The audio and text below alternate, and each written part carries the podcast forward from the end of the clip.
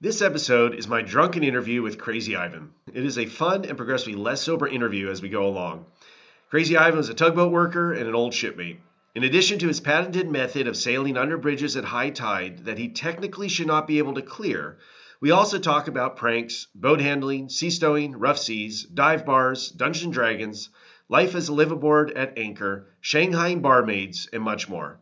Tongues loosen up towards the end, so expect some swearing from some silly, stereotypical sailors. Right,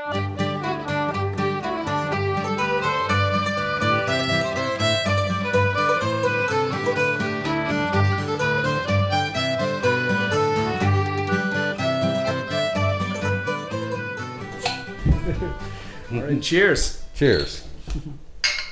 Welcome, Johan. Oh, thank you, Crazy Ivan. All right, welcome, folks. Welcome to another episode of Nautical Knowledge and Nonsense. I'm here with Crazy Ivan in the flesh, Yeah. having a, a wonderful beer, hanging out with an old shipmate. Uh, well, so Ivan, to begin, what got you in? What got you into boats? You know, I was out of work at the time from a transmission shop and heard of a uh, position open for a deckhand on the Portland Spirit, where I started up as a deckhand, made engineer in a couple weeks, and Mason Marsh, Captain Mason Marsh, turned me on to tall ships, which All came in about a year into my career. Now, what kind of boat is the Portland Spirit? She's a dinner ship. Oh, what? A dinner ship. A dinner ship, like. Uh, three decks, three bars, three stages. oh, cool. Um, out of Portland, Oregon. okay. Cool boat. Yeah, yeah, sounds awesome. All right, and then the, and then that captain told you about tall ships. Yes, uh, I went through multiple captains there, and um, the lady came in, parked in front of us one day, and I was very interested. And he's like, "I used to captain that boat," and that was pretty much all it took. I went down. And I remember a funny part. Um, I was down there, and um, Captain Larry, how was his name? Anyhow, I was down there. I was grinding on the Chieftain at the time, and he recognized me just by my work. He's like, "I know that guy," and he came aboard. Larry Martin was his name, and then it was all kind of downhill after that. All right, excellent, I was hooked. cool. Yeah, I'm trying to remember where where we met. Uh, I was going over my old journals and stuff, and um, I forget exactly when it was, but um, but I do recall I had completely forgotten this story. But you and Dobbs, the cook on Chieftain, you guys played a prank on us. Oh, Dobbs. And there, there's like the thing about tall ships. There, there's like kind of a prank tradition, mm-hmm. and, and, and I get it. It's a good Yeah. good tradition. It keeps people awake at night and gets us, you know. I learned a new word that day. It was called contrite. Be contrite. So what? Because we got busted on this prank. Yeah. So tell us about the prank, if, or what you remember, because it involved popcorn and it pissed off our cook of something popcorn. fierce. a lot of popcorn. You guys should just clean your decks. And, um, of course. of course. and I knew we were going to do it again. And Dobbs and I had figured we're going to play a prank on them and cover your deck with popcorn right before Reveille so that when the sun comes up, it'll be blotted out by seagulls. and Dobbs is not a very fast moving fella. And he got busted coming over the last minute. One of the shipmates poked her head out and spotted him. And we tried hunting, hiding under the boarding ladder. That didn't work out. so we got back and we were busted. And yeah, then we had to go back and apologize to the entire crew, I think that was which is idea. where I learned the word contrite.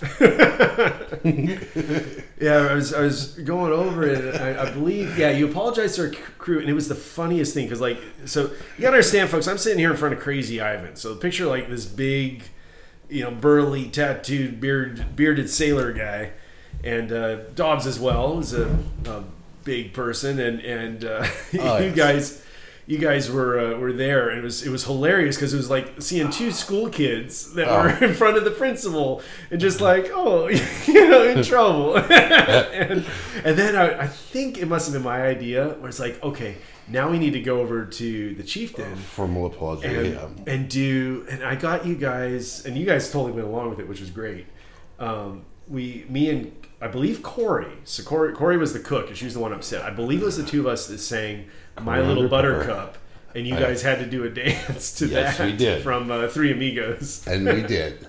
and it was great. It bonded both crews. I don't think either of us saw Three Amigos, but, but we did it. We were contrite.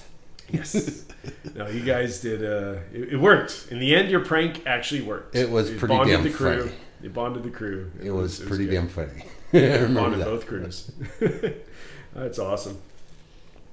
Hey, two ships, one crew. There we go. That's the goal. They'd have done it to us. But I remember one time we were I was on we were in San Pedro. I'll never forget it. It was it, I was on Lady, and uh, uh, was I on Lady? No, no, no, no, no. I was on Chieftain. I was on the Hawaiian Chieftain, and it was five in the morning, and I had to go to the bathroom real bad, and like Chieftain for whatever reason I must have been I must have been the maid or something because I was I, I was in the forecastle. It's like it's just quicker to go to the dock. There's nobody there. There's no lights. Nobody's Right. gonna see you and it was just quicker than going down the steps and, and trying to use the bathroom there. So I, I really had to go. So I just raced off the boat and went and had this heroic pee. I mean, it was it was Austin Powers, you know, times two. It was just epic. And I remember thinking too, like, man, man, I wish, I kind of wish somebody else was here to just like witness this. I'm 'cause it- chasing the seals it's so amazing this this this pee and and then i turned around and there was there was a young woman there in a harness and she she was from our boat and i was like oh she's kind of you know, kind of squatting down next to the ship on the dock and i was like what's going on and i'm, I'm waking up i'm still like like past that i'm like oh well ah, I don't want to, you know, maybe she's going through a personal thing or something. So I don't want to ask her about anything. I don't want. I'll just ignore it. Well, unbeknownst to me, the entire crew of the Lady Washington was up on our course yard on the chieftain, looking down and just like, like trying not to laugh this whole time. And and the next morning, I, I look over at Lady. I'm like, oh wow, wow. When did they get a main? Like they got a main top, or, or no, it was a main. Uh, you say the Crojack, their, their main yard, instead of a Crojack, it's like they got like a main course. How did they? That's amazing. That's awesome. And then I was like, wait a second, wait. a- oh. Like the, all of a sudden, everything clicked. You know, I look up and our course is gone. Freaking, yeah, our, our, our course. See, that's that's gone. epic pranking. Yeah, well, and it was good because their whole point was you got you know like the the robands, you know, the, the attached, you know, the basically the, the twine that attaches the sail to the yard uh-huh. was looking bad. It was looking ratty. And one of their sailors had joined us for a sail, and they're like, yeah, this, they're not doing a good job keeping that up, so they got rid of it. And it was like, yeah, that's a solid prank. All right, that was good. So, yeah, it, oh. some Pranking should be live and well in all of the maritime industries, all the way across. it's, it's, it's just good fun. Yeah, it was pretty good, pretty awesome. So, what was your what was it like when you first hopped on tall ships? I mean, did you know what to expect? Did you what, what were what were your experiences like? Oh gosh, it was well my first experience on the boat. Uh, I met the lady in Portland, Oregon, and um, she she did not have enough drug tested crew aboard to leave. Okay, So I explained to my company, hey, I'm going to do a little volunteering here. I need a little time off, which they were gracious enough to give me the time off to be an able body on board that was drug tested and could go because they're just short crew. And I think I made the run to Astoria. I think is where I stepped off, and that was my first run and uh, sorry, uh, uh, from from where to Astoria? from from Portland to Astoria, Okay, okay, so on the river. about 114 miles inland. Yeah. Nice. All right, very cool. And then you you were saying that you you bounced between the two boats over what like four years, like like a good amount of time. almost more than 15 years, I think. Wow. Just back and forth in between all the other boats. Okay, when did you start? What year? Uh, must have been about 2000. Wow. Okay, so we because I started end of two thousand five. Yeah. So so we must have just missed each other a few times here and there. I, would- I would think because I didn't. Yeah, so could uh, bounce on, do a run, but I had a regular job. Okay. But I get a couple weeks off, and I'd, I'd jump onto that boat and do a couple weeks, and just back and forth, and Yeah. in between the boats. And if the boats were in the same harbor, I'd work them both. I'm like, okay, this guy, wherever they needed me, that's where I was at. That's cool. And you were engineer mostly Mostly. and gunner. you were saying how you're. I, I was gunner. yeah. Yep, gunner. I don't know if any of our old crewmates listen, but um, if you heard Iron Maiden down the forecastle, I'm loading powder. that was it. I just crank up the Iron Maiden. That was the warning. There's powder below decks. It's awesome. Yeah. So yeah, we must have just missed each other a few times then, because I don't think I met you formally until I was captain on Lady, which was a, a few years in. I'm pretty sure I only remember you as captain. Okay. Yeah, and that would have been 2000, well, maybe 14, I think. Yeah, I, I think I think it's 14. I think 14 was when I started. 15 for sure. But uh, yeah, all right. Yeah, I remember. Um, so I, I'm trying to remember the exact the exact timeline. Go, we were going into Blaine. So going into Blaine, I remember the, the captain that you guys had on Chieftain was having a real hard time of it. And uh, Yeah, I met a couple of those. I actually brought one on that had a hard time with it. okay. The chieftain, and her steering's very awkward with this, the wheel behind you, You know what? and And I remember. he dang near put us aground once. Oh, jeez. But uh, he didn't. That was fine. Weren't you trying to show me how to walk the boat sideways using the propellers and the rudder switch up, but then it ended up not working? Just the way that the the chieftain's set up with the rudder, The chieftain's very weird. it, it's weird. Yeah, It's it just doesn't weird. work. yeah. Um, I actually didn't know you what you were tr- trying to do until I started doing the whale watching boats. you can that's crab, how you and yeah, and if, you- if you dock. get if you get some good, if you get the right motor, she'll crab. yeah, But the chieftain was kind of a, a freak of a boat. to say the least. she she had her own. You you could get her to crab, but not very well. Yeah. Chieftain And- Chieftain was for folks that don't know, she was built by this eccentric millionaire. She has a tri keel, so like three keels. She was designed to be beached on the Hawaiian Islands.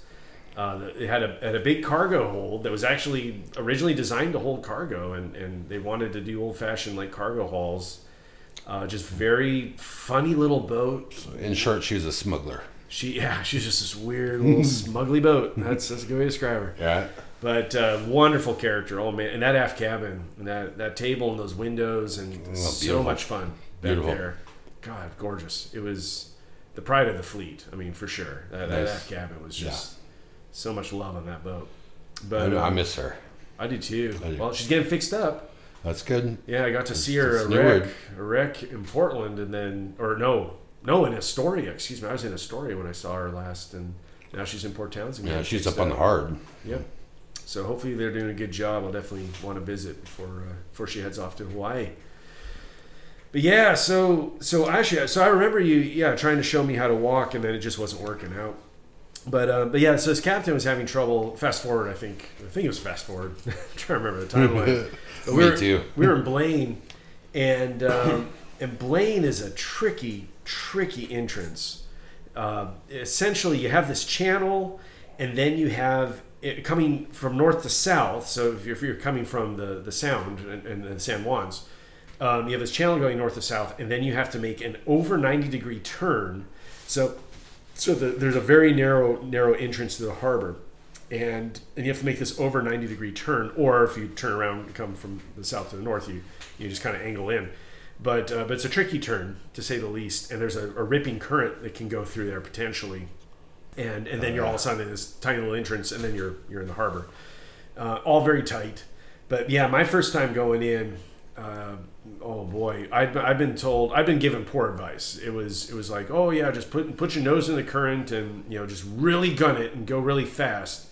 And that was the, the probably the worst advice I could have been given um, at least for the circumstances I had. Because we probably had about three and a half knot current coming it was headed it was a southbound current and so I, I rounded up, you know, kind of rounded up the nose into it and headed in. And so obviously you got to be going over four knots at least to, to Yeah. have steerage.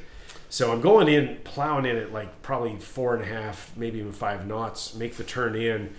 And I had to be perfect, and it got I got very very close to that edge. Um, I think it would have been catastrophic damage. It probably would have ripped off the the, the channel and done you know put us out of commission for a long time.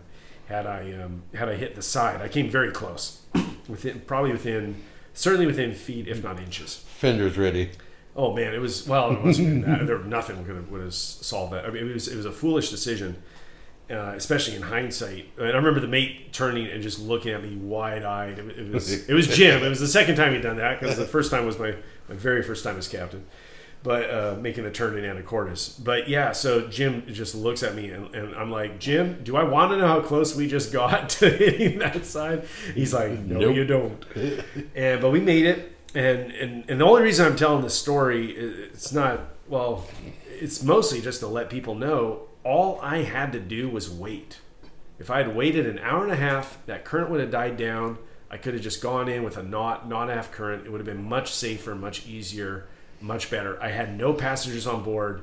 I had no reason to be going at the speed I was going in. That was a that was a poor advice. It was a poor decision. Yeah. Sometimes you get those and you're committed. Oh no, fair enough. And turning Yeah. out, turning out could be more worse. Yeah, but you don't want. I mean, if you can avoid, if if conditions Oh. are going to get better, A good flyby is awesome. wait. Yeah, a good flyby. You know, you should never be too proud to try and make the first docking your only one. Well, I mean, sure, but but if it's safe, obviously. If, yeah, but uh, but yeah, so that was that was pretty rough. So after after that, I went through and made sure we never, you know, I I set up all the sails so that it would correspond to the current, so it was never above a knot and a half, which which is easier. But anyway, the captain that you had on Chieftain, unfortunately, he did hit the side you know, and blew up. One of the guns was sticking out, and the gun carriage apparently. Well, you tell me. I, I remember being told it just exploded. And there was a massive dent and, and you know almost like a gaping wound in the side of the boat from where that. yeah. Well, any, any that little bump is a gaping wound. But, uh, We're sailors. We exaggerate. yeah, we had, we had the snout of a three pounder sticking out there and caught the snout and just wound her up sideways in the in the gunnel through the gun port. And that took a little while to fix. Yeah. And the gun, the carriage was a complete loss, right? It did The carriage was a gunner. Yeah. The gun was okay. It was sacrificial. The gun we assumed was okay, but we never fired solid through it. So Yeah. um, made for shooting blanks. like, Okay. Yeah. I mean, I don't think it ever got mic'd out or spec, but it looked like it was all right. All right. So the boat took most of the the carriage and the, boat, took the the, boat brunt. took the lump. Yeah. Yeah, it was a huge. I mean, I remember it was a big indentation, and it had opened up the hull a little bit. Like I remember, you could you could kind of peer into It the split it a little bit. the hull, yeah, a Yeah. tiny bit. So from the the steel. Yeah, pretty cool. Uh, on any end, that could happen to anybody, and that's just true. tricky. It's just a tricky spot. it's You true. gotta get in there, flip yourself around, get your nose up in it, and Yeah. not hit anything. And But part of well, but part of the reason why this story is is important is because it did make the captain a little bit gun shy. So I remember It he had did. you doing some of the battle sails. I, I landed the boat after that. Yeah. He, he, he got off the helm. I'm like, all right, you need to be a good lookout and tell me where I need to be, and I'll, I'll drive.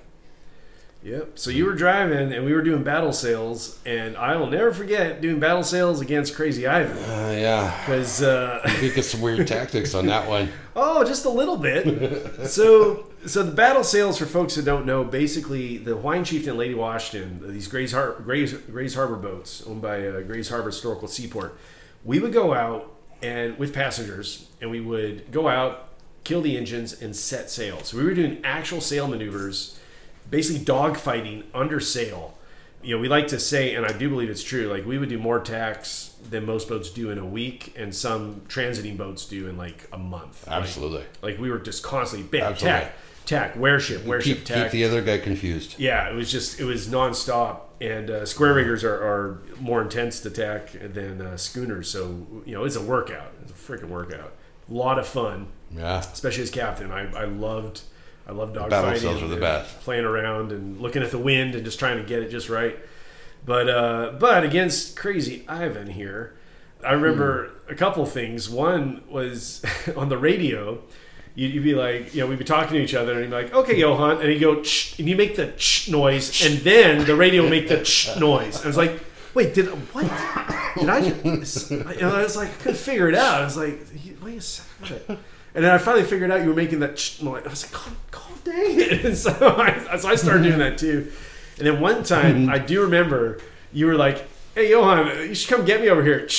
You know, and so I'm looking and like I'm looking at you. You had gone in the shoals, so Chieftain only drew like five and a half, six feet. Lady draws, I forget how much. It was like Oh, yeah. eleven feet. It was like significantly more. and I'm like, no, like, like are you you want me to run aground like that? It's you just want to play around in the shoals and just be like, I can't catch you there. It was dirty. It was a dirty trick, sir. So I- there, I, I- have it on record. I remember a couple good dirty tricks I pulled on you. I'll tell. I remember uh, Chieftain once, you're on our tail, and you were starting to swing around the broadside, come right up our tail. And I, I went upwind, you went downwind, Mm-hmm. and I backed all of our sails, started backing up, and sailing her backwards on you. I think you had to get on your engines to avoid hitting us because we were putting them right in your bow. Oh my gosh. yeah, yeah. We try to avoid that. That's that's actually the nautical term. Crazy Ivan is a nautical term. You know that. right. Is it from the the Russian yeah, the submarines? Russian sub turned every now and then you just cut power and turn sideways and listen behind them because the submarine can't hear behind them. Oh man, Yeah, I pulled a crazy Ivan on you a couple times, and, not appreciated. but that was when I had, time. I had a neophyte captain let me do that kind of stuff. oh jeez. Definitely some crazy gal sales. That was fun. Yeah, and I don't know the other stuff. I remember. Um, yeah, we had we had good crews. Like on Lady, we had. Um, uh, we, so we would have fun, like off hours. It was, it was good times. We had lots of good times. But uh, but I do remember I had a Dungeons and Dragons game going. Yeah, I, I was the DM. Yeah. And I can't remember if you requested to play or what happened, but you came over and you had the, you had this brilliant character. It was it was. Do you I recall? did. It was Appleton. Appleton, yes, You named after my drink. okay? so you came over, healthily buzzed, and I'm being polite, sir. I know. Uh, and you played Appleton the gnome. Yep. What was your class? I can't remember. He was a thief. a thief, a gnomish thief named Appleton with rosewood armor. So Yeah. this big burly guy playing this gnome, and it was the funniest thing because we had the first adventure that I remember you had. We're like we're, we're going after you know there's these cultists and we're investigating it, and you're you're pretty hammered at this point if I recall. I'm and digging deep here, remembering this. and all the players, all the other players, are just like, "Oh, Ivan, like, what are you?" Like, they just didn't want to, because because you're just like, "Oh, let's go, let's just go explore, guys, follow me." And they're like, "No." All the players are like, "No, we're not I following was, Ivan." I was in character. So, oh, you did. You, you just went up and you did your thing, and then they ended up going in and attacking. They're having like this seance kind of thing, trying to summon this ice demon, and it was really cool. You know, good visuals like this. It was at night. You know, these these. Uh, had, I think I had my brother's. My brother makes miniature sets, uh, Dungeons Dragons miniature sets. Yeah. So we had like standing stones, and, and we had all these minis that were really cool. And uh, by cool, I mean nerdy, but now that's cool, so therefore it's cool. so definitions change, I guess. Anyway, the point is, you went in and they they they summon this ice demon, and you go in to kill like one of the head bad guys, and you had like this little hand crossbow thing, and you go down and you roll a one. Which is like instant miss. That's a, on a twenty-sided die. Bam, Yeah. you're gonna miss. And so my house rules were: roll the die again, see how badly you miss. You rolled a second one. Right. You literally rolled a second one, so that's a one in four hundred chance, and you somehow did it. And so I'm, I'm, I'm in my That imagination, I'm trying to figure like, wow, what does that even look like? And so I'm just like, so basically your your crossbow malfunctions, and then you, you flip it around to look at it, and boom, it goes off like right in your face, right through it, full damage, three times damage. You're just like, "Ah," you're trying to pull out this bolt, you know, and and you're very upset by this, like actually upset. And so so then they summon this ice demon, and you're like, I'm just gonna go. I've, I've charm. I have charm ability. I'm just gonna go charm the ice demon. And I'm like, oh, and this is the end of Ivan's character. I said, Hmm. Right, uh, here we go. Roll, roll a die. See how you do. You rolled a 20. 20. You rolled a 20. So at that point, I'm like, I don't know what to do. So I'm like, what are you gonna say to this ice demon? Do you remember this? I do. What would you I say? Like you just. I don't remember that particular what I said, but You started. I don't. I remember. remember. You you started. Freaking. I was around. I know we were. You uh, had a me and I used to remember therapy session. you started having a therapy session with this ice demon where you're just it was all about you. You're just like, you know what? I don't know why they wouldn't follow me, and like nobody wants to be my friend, and then I got shot in the face and stuff. And so I'm I'm trying to imagine. I'm a thousand five hundred year old demon from another plane of existence, and like in my whole existence, I've never even contemplated anything like this happening. So you didn't charm the demon, I said, but the demon was just like, "What the fuck?" like, like whiskey tango foxtrot. Like, what is going on? It just was like, you know, like in shock until somebody hit it, and then it went after that thing. So yeah, that was that was, uh, and then and then That's I remember next times. adventure. Yeah, you, we, Oh, it was and there uh, was the next adventure. Oh, of course there was. It was great. But you were like, you, you know, you went into this fest hall, and I, I was very thankful you went to the fest hall because I had a big plan for you if you did. There was, there was multiple places the characters could go, and you, you just happened to decide to go to the fest hall with the other character, you know, with a few other characters, and then they went to various other places. But this fest hall, it's like you, you walk into the door, and there's like hundreds of people that are selling, you know, beers flying, songs, you know, music, the whole thing, and then just dead silence when they see your character. And it's like, yeah, and it's like a, it's kind of like a rough and tumble, sort of like macho, you know, like, like tough guys and gals there. And you're like walking through, and they're like, "Is it him? No, no, it can't be. Yes, it's him. No, he'd be taller." It's like, "No, it's the demon whisperer." The demon whisperer. Oh, you know, this goes throughout the crowd. And then you get up to the bar, and like You can tell by the bolt hanging out of his face. and these big tough guys are like looking over at you. I'm describing this, and, and you're like, oh, Get, ask for a drink, and the bartender's just like shaking, like, here you go, anything you want, you know, demon whisperer. And you like look over at these tough guys. They like look away. They're really scared, and oh, it was so much fun. We had a lot of That fun. was good time. I remember D&D. that. I was. Yeah. Oh, that's what I. Oh, I almost forgot Oh no. was the inn. So there was there were there was I did like this who done it kind of thing at the end where we had to figure out who the bad guys were, who the good guys were. Everybody had a story, and one of the tables at the inn were these gnomes, and so you went up to talk to the gnomes. And I started, and you just honestly, sir, you did very good role playing. I didn't know you had this in you, but I started, you know, introducing the gnomes. And like, oh, hello, I'm, I'm Toodles and Totem and. They had like these funny names, and they're speaking very fast, like this, and kind of, you know, another, and, and and and you just rolled with it, and you started speaking fast back to me, like, oh, well, very good to meet you. Oh, excellent. Where are you from? Oh, from there. Oh. We had this whole back and forth. It was so funny. It Yeah. worked out really well. That was good times. I remember that. Yeah. I remember the D and D night. that was fun. Uh, do you remember any crazy nights we had on the boat Whew, yeah. that we can A talk few. about? That we can talk about. Let's I don't want to get anybody in trouble. Nope, nope. We don't get anybody in trouble. I just, I don't know. I'm trying to remember some of the parties. We No, had. most of the nights were pretty darn reasonable. I know every dive bar up and down the West Coast, and I got a story for each of them. I'm sure, and I'm still allowed in most of them. Well, that's good. What were some of the? You ever get in in any tough times at a bar or anything like that? Or you guys got? I don't know. Like like any good stories there? No, no, no. Sacramento, we had lots of warnings and stuff, but that was never really, never really became an issue. We all behaved. Okay. Being dry on the boat for a while was kind of weird. we get to the shore, then we go have a good time. I know, I know some great bars, but I don't incriminate bartenders that let us smoke in there, or you know, we, we were crew. It was fun. I remember Shiny had a dream, which I thought was great, and, and definitely pre-COVID, it'd be perfect. But uh, he wanted to make like a tall ship sailor's guide to dive bars. So you have like a West Coast version, Yes. you know, New England version, South, like So that could really help on that one because I there you I go. do know Yeah, there you go. You know, because that was my form of entertainment. We got in the port. It's like let's go to the local bar. know which one? The closest one. uh, pushing, shoving up the dock. Let's you have a we'll favorite? first. did you have one that stands out where you're just like, oh, if I could go right now, I'd, I'd be there. Um, for, for me, I remember Godmothers. Gosh, I remember the poorhouse in Aberdeen. Oh yeah, yeah, that's That right. was a good one. Yep, just across the street from the seaport. Yeah, I don't think they're a thing anymore. Really? Oh, a lot, well, a lot of stuff has suffered, obviously. Yeah. Pandemic and all. Yeah, Westport had a good one. Yeah.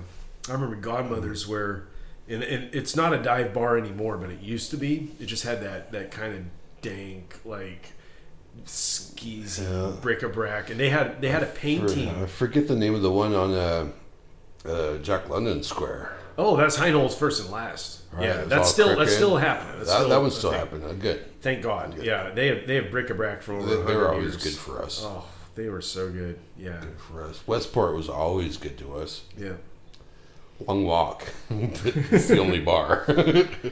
yeah. Westport was that was fun. I do, I do remember going to a bar at Westport where because we, we were hanging out with some of the oh God. I, I was hanging out Um, with some of the local gals. uh, Newport, oh, Newport, the Rogue. the Rogue Brewery. Yeah, with with uh, my my very good friend Kellen. were you were you there for that one? when We stole their barmaid and took her to San Francisco. I was I was the blame for that. Oh, I, good.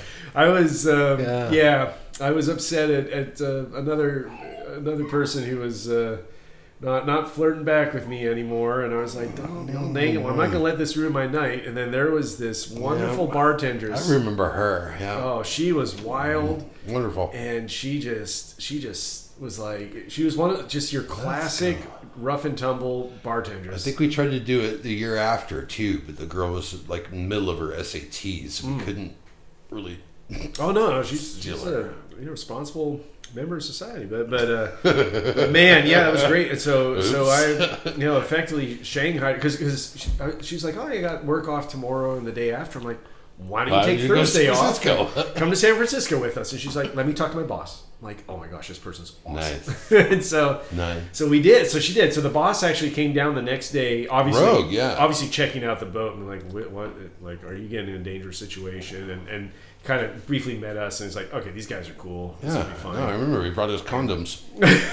Oh my lord! I don't remember that. I don't remember that at all. Yeah, that was the thing. But yeah, but she came and thank God- what a wonderful transit. I mean, we basically we left. Isn't that nice?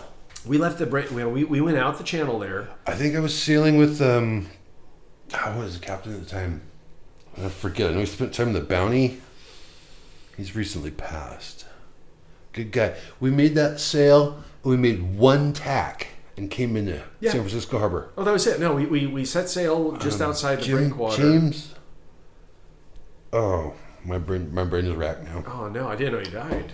Um, and I'm blanking on the name as well. I remember. I mean, I remember almost everybody else on the ship. Uh, we had Mike. Mike was the engineer, I think, on that one. I could be wrong. I think we left that one and then we, we sailed out almost 200 miles out, and then made one tack. no, no, not that time. Sailed back into the tack. I don't think we were 200 out. No, no, no, not that time. Maybe it's possible. I can't remember now. I thought we I thought we hugged the coast, but honestly, a lot of the transits they do blend. I what I do remember distinctly was we did not touch those engines until we were basically anchoring. I mean, we, we were in San Francisco Bay when we sh- turned on those engines to assist with anchoring. That was it. Uh, they do blend. I made that run into into there.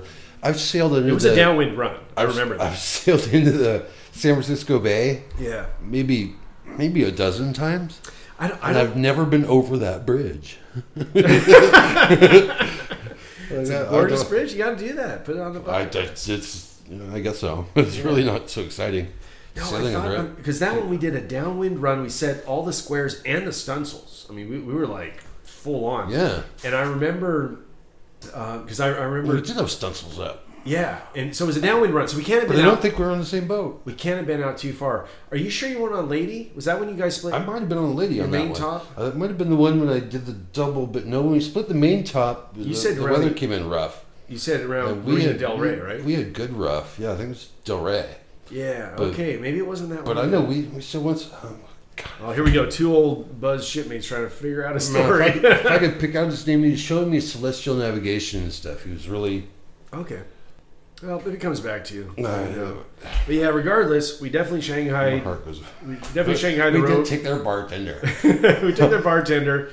She was awesome. She took us out to Rogue Brewery when we got to San Francisco. so the part you may not know about oh, on that trip is we actually delivered said bartender to another rogue bar. well, no, I was there. Yeah. Right. Were you there when they took the monkey head? What? What'd you do?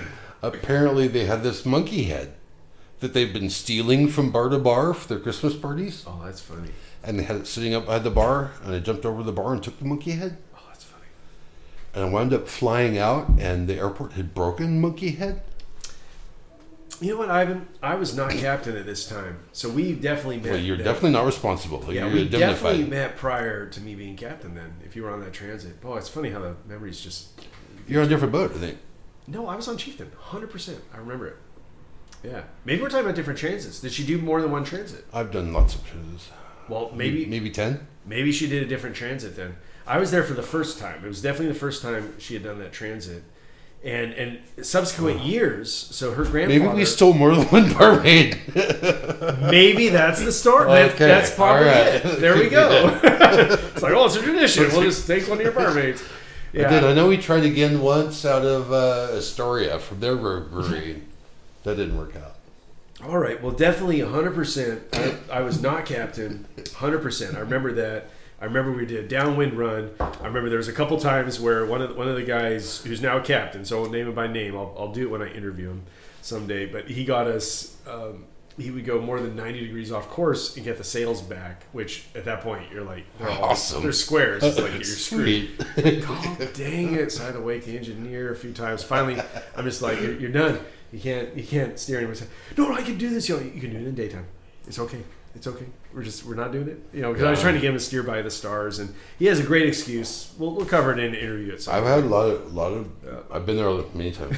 yeah, so I can't. have I, so can't steer the compass for so long either. Well, I would, I would just stare at Pick, the compass. pick a star. Exactly. You, exactly. steer at it, and you let that sucker fall off about two feet off your mast, Yep. and then you pick your next star, about two feet on the other side of your mast. Yeah. and you follow that line, and it'll line up your mast two feet after, and then your watch is over. Yep. there you go. They go that way. There you go, folks. That's all you got to do to serve. If you got stars, you can Run, steer run that clock, run that clock backwards, and, It's romantic and efficient. You don't get much better than that. and yeah, and yeah, try to go back and forth and follow that compass. I used to keep a magnet in my pocket. I was an engineer. I had one in my oh. coffee cup too. Brutal. That was always kind of fun. Yeah, I'll miss the compass real night.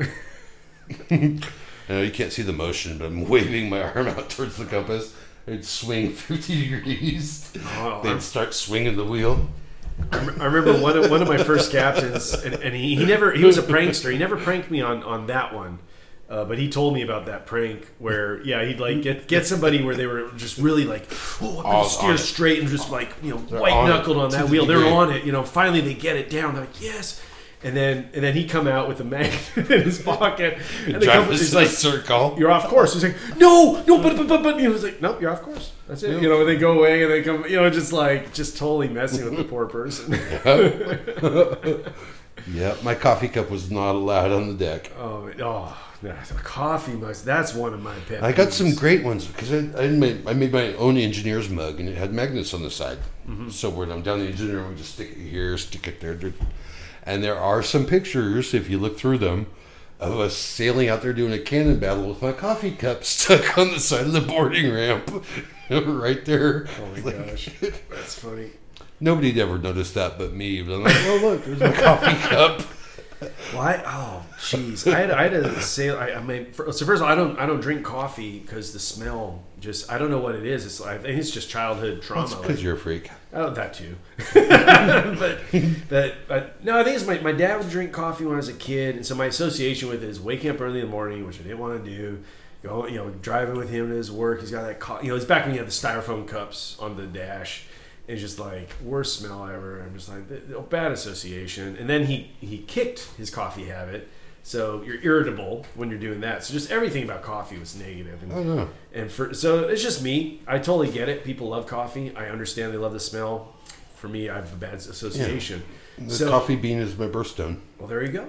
Everybody, yeah. But so these co- so coffee drinkers, like you know, they need it. Number one, they love the smell. It's great. I understand that in theory.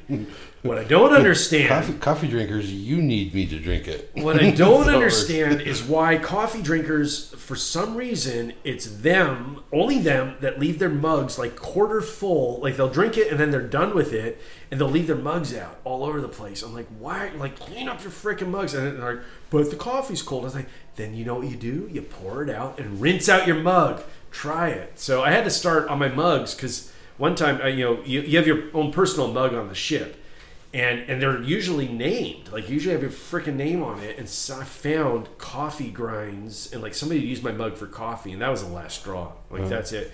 So I, I wash it out, and I've done this me. ever since. I put Johan's mug. He doesn't wash it. I've never had anybody use it for coffee since. I've had plenty of captains that says, "Don't ever wash my mug." it Yep. does not believe it's coffee. Just leave it. We, we had one sailor who um, I would I would not be surprised if the chieftain does not have a, a, one of my coffee mugs stuck to it somewhere right now because you just stick it to anywhere. Like there's my coffee, and you'd walk away. But boarding was always the worst. It'd be boarding. It's like all passengers coming on. You know, watch your step. You know, running, jumping, or diving. mind the But my coffee mug would be right there. Well, we had one sailor, a whaler, who is a funny human, funny guy, very very good shipmate. But man, he he would leave his mug out all the time, and I, I was the mate. I'm just like, where, like, and finally at one point I said, "Are you defying me? Are, are you doing this out of defiance?" He's like, "Oh no no no no no! You would know, you would know if I was defying you." So.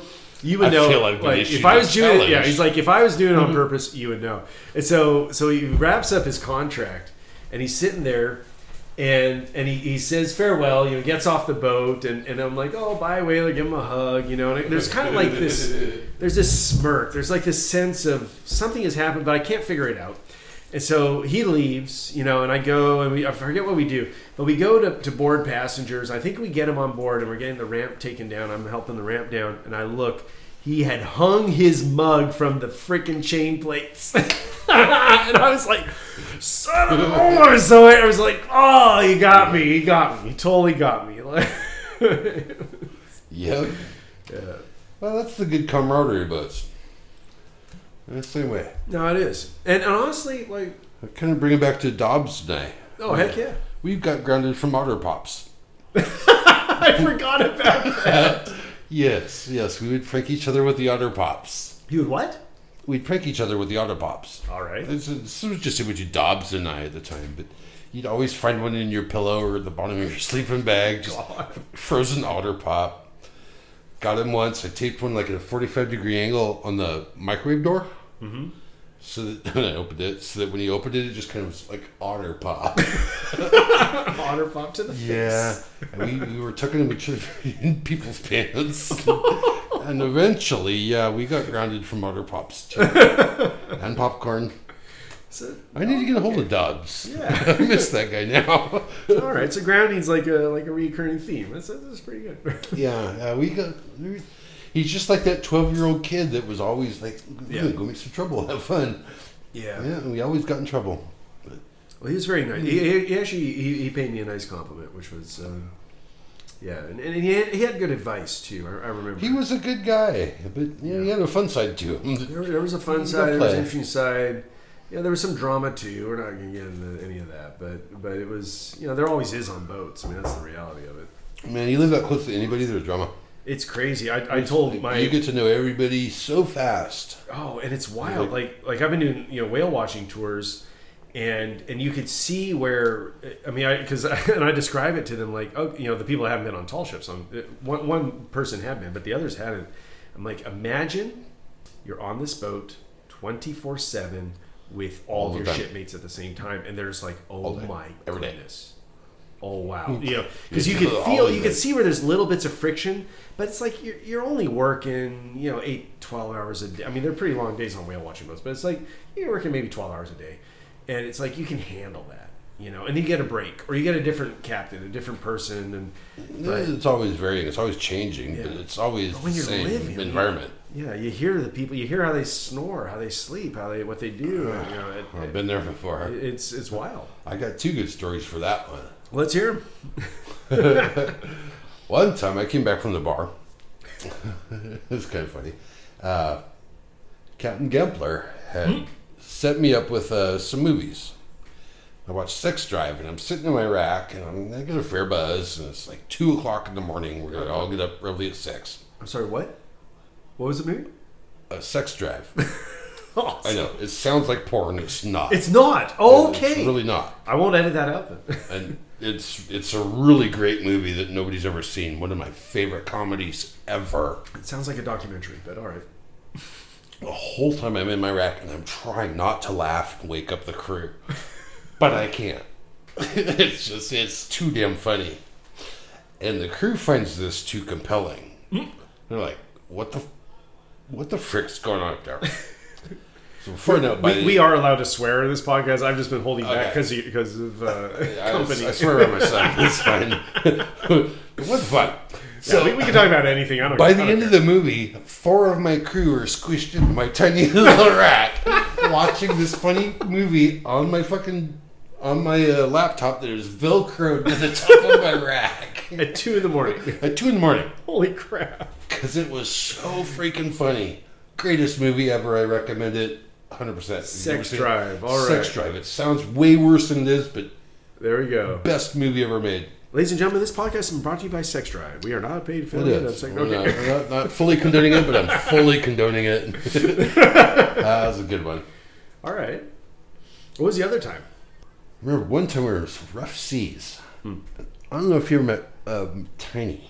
Of course, I met Tiny. I could feel his gravitational pull from here. He was jumping from the deck into the upper rack as, as, as the boat would dive. Uh, it- just unbelievable. Trying to get a night's sleep in there was amazing. Up in the forecastle of Washington and rough seas. Yeah. because you're like double gravity, double gravity, and then all of a sudden no gravity. so you grab your sheets and you float. You get a second and you're like, okay, double gravity, double gravity, no gravity. Yeah, the Lady Washington's forecastle on rough rough seas pounding into it. It was called the anti gravity chamber. Was the Yeah, nickname? well, it's not really anti gravity. It's hmm? you get lots of gravity sometimes. You get double gravity and then no gravity. But watching Tiny jump from the lower rack on one side and fly across it and actually make the other side. oh my gosh! We're talking he was a three hundred pounder maybe at the time. I don't know. Tiny, He's a big kid. Tiny He was was a big kid. He's over. He's over. He's around six three, six four. You don't want to see this guy fly. Yeah. It's like well over three hundred pounds. Uh, extremely. I mean, he broad shoulder though. Like he has that genetic thing where you're just you're just a large human. It's it's not. I mean, he he his shoulders were so broad on the Hawaiian chieftain he could not fit through uh, broadside to it. No. He, he had to go sideways. He had to go sideways through the watertight door. He They could call him tiny for no reason at all. yeah, his shoulders could literally not fit through that watertight door, and I mean it's just insane if you think about it. So it was hilarious. Very boisterous, very athletic person. Like he, he's very spry for his size, able to climb anything on the boat. Extremely nice, heart of gold. Love that. Love him to death. But man, he could not fit through a watertight door broadside. broad shoulder, However, too. he could fly. I, I never saw that. That's amazing. think it was amazing. Yeah. Great Holy singer crap. too. Gosh, he could sing in a great shanty. Yeah, we had so many fun shanty It was nights. Yeah, he is I remember good. that old school crew, and it's like it's kind of what I go back to in my head. I haven't been on the boats for a while, but man, good people, good times. Yeah, I mean, There really the were. Gimplers and Sarah and uh, oh, many, so many. The Good. I, I got one of my old shipmates, uh, Paul Boyer, who I'll interview someday for sure. Yeah. He he always described uh, so they they had the Gimpler family on board. It was it was like Maya Gimpler, his, Maya, his brother yeah. Matty. Um, they had the little Gimpler, who's huge, and then and then they had the dad, and he calculated it out. He said we had a half a ton of Gimpler on the ship. There was there was literally a half a ton of the of the Gimpler One of my fondest Oh, memories my down the forecastle of Washington, and we set up a snare, what? a snare to catch Maddie Gimpler coming down, down, down the you know the forecastle ladder. So as soon as he got halfway through the snare, we're like, we just pinned him to the ladder. And we all got our Nerf darts, and just started nerfing him. He's like, ah, snare, snare, cast me oh. off. He says. They were so funny. It was so great. Yeah, Good I remember. Ma- Maddie was he was had a hide and go seek game with with his girlfriend at the time in the forecastle, and I swear to God, we couldn't find him. I to this day, I literally, I literally do not know where he hid. We we opened every door, every cabinet, every bilge. Like he literally he disappeared. I'm like, what the heck? I to this day, I have no idea where he was hiding. I, I just kind of Oh, assumed. good He, he knew that boat. I don't know. It was wild. Yeah, it was it was great. I remember what Stouffer C and Matty Gimpler, I think it was mate at the time, would go through like a, you know, orangutan with autism and just start throwing books and anything he could throw on the floor, just rolled through that boat. It's like if it was not secured, it was on the floor. Maddie made sure of that. That's one way to see stuff. It's like just turned him loose. Like go ahead and wreck everything you can. It's like you guys all stowed. Yep. Okay. Go, Matt. I recall one time out the back streets of uh, Juan de Fuca. We were way inland too, but um, cruising there, and somehow we dropped a five gallon bucket of honey on the galley floor of the Washington. Underway with passengers. what? what a nightmare. And I was there, I believe it was a girl named Katrina. Her and I were cleaning up the galley with none other than simple green, which is worthless on honey. Mm. And we were trying to secure everything at the same time. And I don't know if you've ever been through that little potato patch back in San Juan. There's a spot where you just get rough and tumble Okay. and we are sliding from one end of the galley. I think it was Decemberist was just playing on the radio because I, could hear it in my head. And we're like trying to secure everything on the counters. We're trying to wipe up the floor as we slide back. and I remember once she went ass over tea kettle like, backwards. And somehow I managed to take my hand and just right down her pants and catch her before she caught the floor and slide across and set her down. It was like it was a beautiful artwork of chaos. it was like it was a, it was a, I think somebody stuck their head down. I was like, "What the hell's going down here?" I was like, "Get out!" Dude, that, that reminds me of the most random story. and I'm gonna tell it just because I don't want to forget. Uh, like, like on the Tole Mour, I remember the, the Moor had a blue, like, like blue uh, sole, which which is the floor uh, for the galley and for the eating area. And so imagine like this bright blue, sky blue sole, and then a sh- I think it was sugar. A sugar container had fallen, and Tully's Tully's pretty big, so they had like like uh, cafeteria size stuff. So it's a pretty big sugar container, and it was rolling, and it was rolling with the swells, these kind of gradual swells, and it made the most beautiful. I took a picture of it. It made this beautiful pattern. And It was like no no artist in the world could do what Mother Nature just did for me. Like it was beautiful. Awesome. It was absolutely incredible. So I took a picture of it. Um, really beautiful pattern. But I just remember being mesmerized watching this thing create art on the galley floor. this sugar, this inanimate object making something better than Oh, than any you know you know modern artist could I do. think Kat and I were down that thing just laughing. And it was oh, out of control. Everything was just getting thrown everywhere. well, that's what you got to do, right? I mean, in we those were situations. way deep. I think we're just. I think we're coming out of Friday Harbor, and we're way inland, and it just got choppy and just started throwing the boat around. I think the passengers, everybody, nobody was really liking it. It was like, Is Chieftain? Or no, this this was lady. Gosh, yeah, I mean, the only It way was that in would lady happen, kitchen. what, the winds must have been very high with contrary current. I I, I think it was a current issue going on. yeah, nothing else would 'cause- cause that. It there's just like one spot where it's just like it just went ripple and we were Because broached. if, if you're at Friday Harbor, you're too sheltered from the, the. There's no way sea swells are gonna, you know, clock around. Yeah, no, no, we were way too far inland. Some some of the roughest seas I've ever seen. I've never seen the boat tossed that much, but we were way inland. Well, honestly, I mean, this is a good lesson for anybody out there in the San Juans or any island system where if you got shallow water and you get a, a contrary current with the wind, it can, you know it can get pretty pretty Yeah. dicey. Throw some tide in there Yeah. throw a few rags up. Oh, it's it happens dang. real fast. I mean, I just had a I, I had an interview with a bar river. I think it's Yeah, part of what happened. It's like we're just cruising from here to there. No, no need to secure that. No need to secure that. And oh wow, we got tossed. Yeah, no, that's a good rule. Like your boat should always be sea stowed. You know, even and, and it's true. Like I remember, God, we would we would get very complacent on the Sacramento River. Like when you're on a river, it's easy to get complacent. Um, but inland, uh, yeah, it's it's not. You shouldn't get complacent. It's just just make it habit. Make it a habit. Sea stow every time. Right, get I- Matty Gimpler going there. We get knocked, knocked on the floor. Throw it on the floor. Yeah. Well, what I started doing, I started doing. Um, I, I introduced uh, sea stow checklists to the the Lady Washington Hawaiian Chieftain because they work so well on other ships. I'm like, we, we need to, you know, let's just have a set. This this gets sea stowed before we at least before we go out to sea. Right. Um, and I don't know. I, I feel like the habits were getting pretty good. People were latching. You know, it's just a habit, right? You latch, you latch the drawer every time, just match even it. if you're just leaving it for two seconds. Just it. You latch it, and, Right. And you never forget after. I, I lived on a on a boat. I had a sixty foot schooner, and I lived on a hook forever. Okay. And it wouldn't matter because if if I thought everything was fine, it would be calm and cool for days. Yeah. And then the tugboat would come rolling by and There you go. throw like a monster wave at me, and then I'm picking stuff up. Yeah. You know, it's like yeah, you gotta stow for stow for sea, for sure.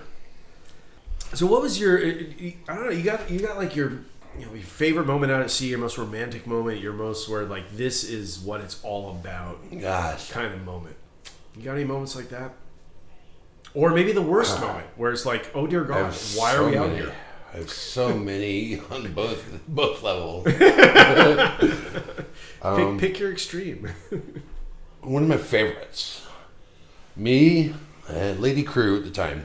I don't remember what year, what transit. Lady is in Lady Washington Yeah. or female? Okay, Lady Washington. Lady, Lady Crew Lady Fair. Washington. They're all ladies. um, I remember once being out at sea, dead calm, just dead calm. I'd never seen anything like it before. I mean, not not a wave, not a glisten on the water, no ripples, no moon, On the dark Pacific Ocean. out in the Pacific. Yep. Wow. and we were casting shadows on the deck around the tiller with Venus light. Venus was the brightest light in the sky and actually casting a shadow on deck. It was awesome. Ah, that's one of the best times I remember. Just, we're all making shadow puppets in Venus light. Venus. Venus. It was, the only one. The- The moon was gone. Everything was gone. It was so dark and so calm. But Venus was actually the brightest light in the sky and able to cast a shadow on deck. Incredible. like, and we had fun with that. That was cool. That's really cool. I have so many great stories, so many horrible stories, so many great and horrible stories. And I could tell you about Blackwaters cutting loose and Dude, people want that's what they want to hear. This is that's what this is about. Yeah. This is you know anybody maybe you can look up uh, you know Oh, you could, yeah, yeah. You never know what you're going to get. Mm. I had one one experience at sea. I don't know if you call it a horrible experience or a good experience. I took off on a 24 foot tartan swing keel, and the keel got stuck up, and we were trying to make south, and the wind was coming dead out of the south. And we were motoring for about a day, coming out of coming out of uh, Puget Sound. We were motoring for about a day before the motor gave up. And I would hear two adorable, like 24 24 year old girls. And they don't know what they're doing. Here we go. We're doing the motor give up. Cool, put up sail. Okay, we cannot beat into the wind with no keel. We can't do it. And Yeah. Canada is sneaking up on us fast. Right? Radios go down Oh no. electricity goes down. Okay, we're down. And So you're, you're 18th century at this point. yeah, I, we're we're gonna hit Canada hard. it, it's coming up, and we got one little EPIRB that my boss had given me, like oh shit button. Mm-hmm. That that's all we got. Not like we could communicate or this or ever. He's like, I just want to kind of track you, and you can hit your oh shit button. We never hit that button. Turns out lift pump had gone out on diesel. A little tiny, t- tiny diesel, not fucking. So I'm in there, about a day into it, and I wound up figuring out lift pump is broken. It's not lifting fuel to the high pressure pump. So I went and I took the kitchen galley sink apart in a seaway, and I plumbed this thing in, and for 24 hours it did just crank that fucking thing. 24 fucking hour. I'm laying there in bilge water. These two adorable women are pumping the boat out with buckets. And we were kind of aiming back into where we came from, which we never made it like more than 40 miles from where we started. Yeah. And I'm pumping this some bitch, and I'm pumping. And I'm just keeping it running, keeping it running, keeping it I'm just coated in diesel. So we pull up into a La Push. Finally get in there, tie the boat off, done. Woo, we survive. Get there, all the hotels are full. Twilight just happened, the movie. Oh, So all the hotels are full. Turns out it's a dry fucking town. oh, I'm like, get the fuck back in the boat. we'll go downstream. Found some waitress lady who was kind of give us some blankets. And they don't quit selling alcohol at two thirty. I need a drink. Yeah. Yeah, that was fun. Four days we spent out there. Just trying to beat south and we got out of the sound of just just flailed around. And I had to take the fucking boat apart and put the kitchen sink to, to just pump us back in and wound up in back of a push. like, dang it. it's awesome. That's why heaven has a ladder and hell has a highway. Well, and, and you were saying you were describing how um, you were on Lady Washington headed northbound, right? Just out of Marina Del Rey when you split your topsail. Split No, I think topsail? we're I think we're headed south. you're at southbound, We're in south. We're heading for out of, out of Marina Del Rey, Southern California. no. I never did Southern California. Oh, okay. We, we were up on the top side heading down towards San Francisco. So you, with Otis, was Otis the mate, and and Captain Jake was the captain. Jake, that's his name. That I was trying to remember. So remember. you Jake. were there. You were there Yes. when the main top split. So it was top that split. transit. I was on Chieftain. Right. I think- I remember hearing I the think radio call from Chieftain Jake. got towed in or something. No, no, no, no, not that time. When you guys split your main topsail, you did go out. You went out over 100 miles for yeah, sure. we went way out. Yeah, you were way out, and you guys split your main topsail. You're southbound, yeah? Yeah. That was it. Yeah, and you, did you have like because Otis described it? There was like a Disney crew on board, like filming, Yes. or, or recording sound. Yes. All right, We were launching forks and stuff to kind of get their sounds. What you were doing? What? Oh wait, I don't know if I'm allowed to say that. Tell, oh, Never happened.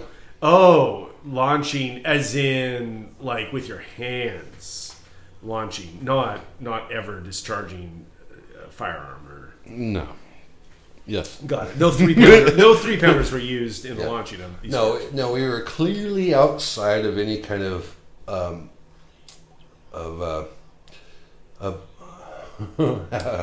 see. territorial waters. Put it that Yeah, yeah, we, for- we were more intents- than we, we were more than eleven miles out, Yeah, oh, it's, it's and we were in international waters, and Ah, no, not technically, but, but you were have close. Were launched so some close. stuff I that Grays Harbor would not really approve of. yeah, However, what, what century? What they century? were was it? kind of getting paid to do that. And so. really, uh, international And it was done safely So, and- mean, we're continental shelf. Okay. It's, it's it's so it's sketchy. Honestly, it, I don't know. It's Yeah, all kind of know, the captain at the time, and uh, seventeen hundreds. Does anybody really claim the territory? A lot of gray. All right, fair enough. So, so you were on board. But pretty awesome. launching forks. Um, okay, so it was that. Do you have any idea what that sounds like live? Uh, was it in the movie? Do you have any idea what that sounds like live? Oh, live. I have no idea. I've never heard it ever, and that's legit. I've never. Have. Really? What's it sound like? That's neat. Oh, I, I couldn't make that many noises with my mouth. Um, yeah, so it was that transit. So that's funny because I remember in, in the interview with Otis, I think I said we went from Westport down to San Francisco. That wasn't true. It was Newport. Um, I had Shanghai the bartenders from um, Rogue Brewery, and we did head south. and um, and it was the radio call with Jake because that's one of my favorite tall ship memories of all time was him radioing.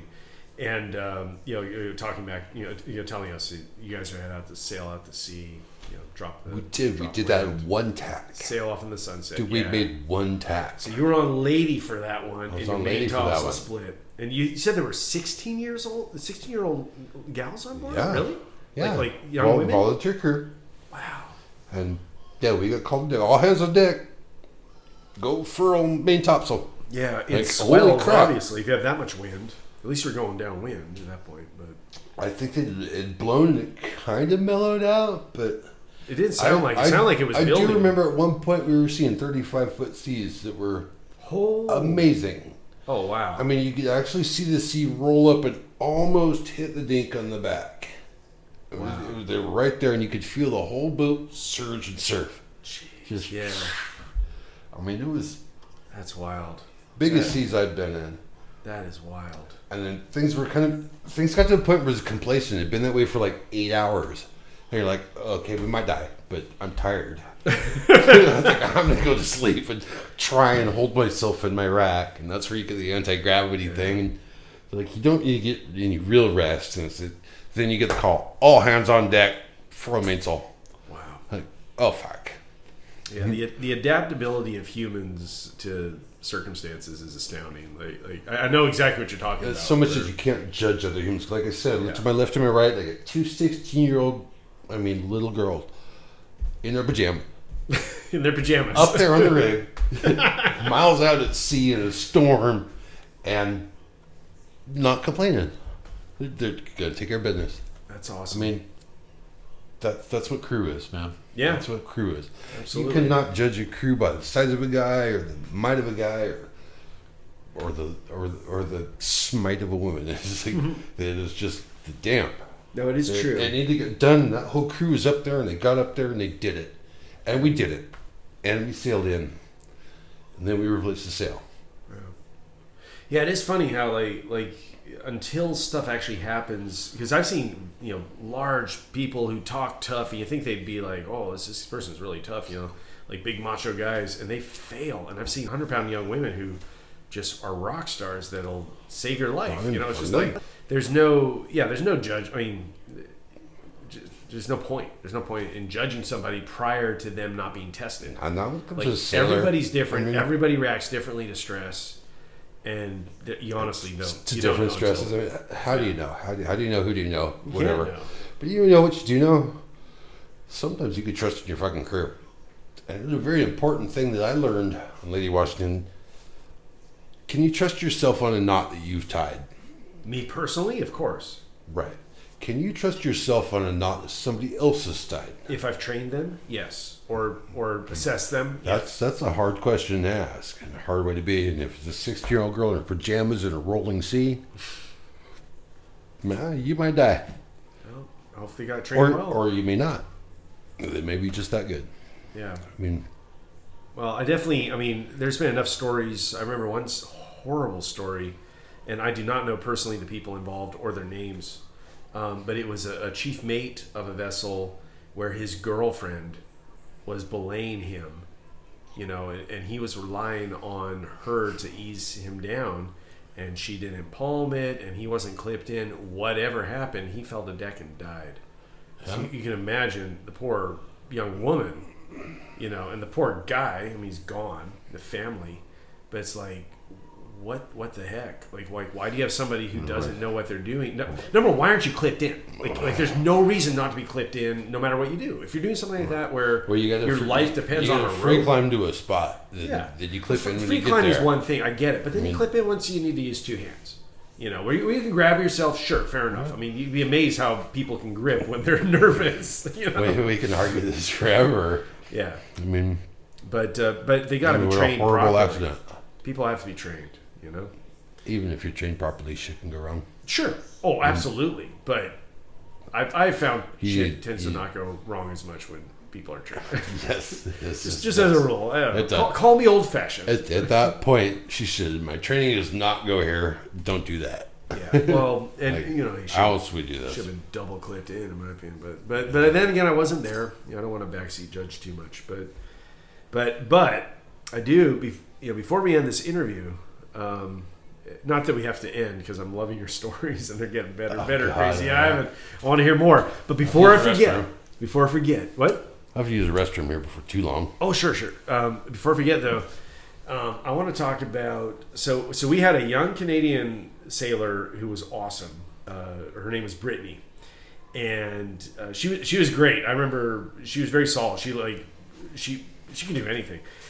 She she made us. Um, a, uh, a fothering mat. It was like like so in the old days it, when when um, when you if you punctured the hull or, or had a seam blown I'm out or whatever. fothering. Yeah, you, you would take a sail and wrap it around. Well, she made like a custom made, like specific mat for that purpose. I've done that before.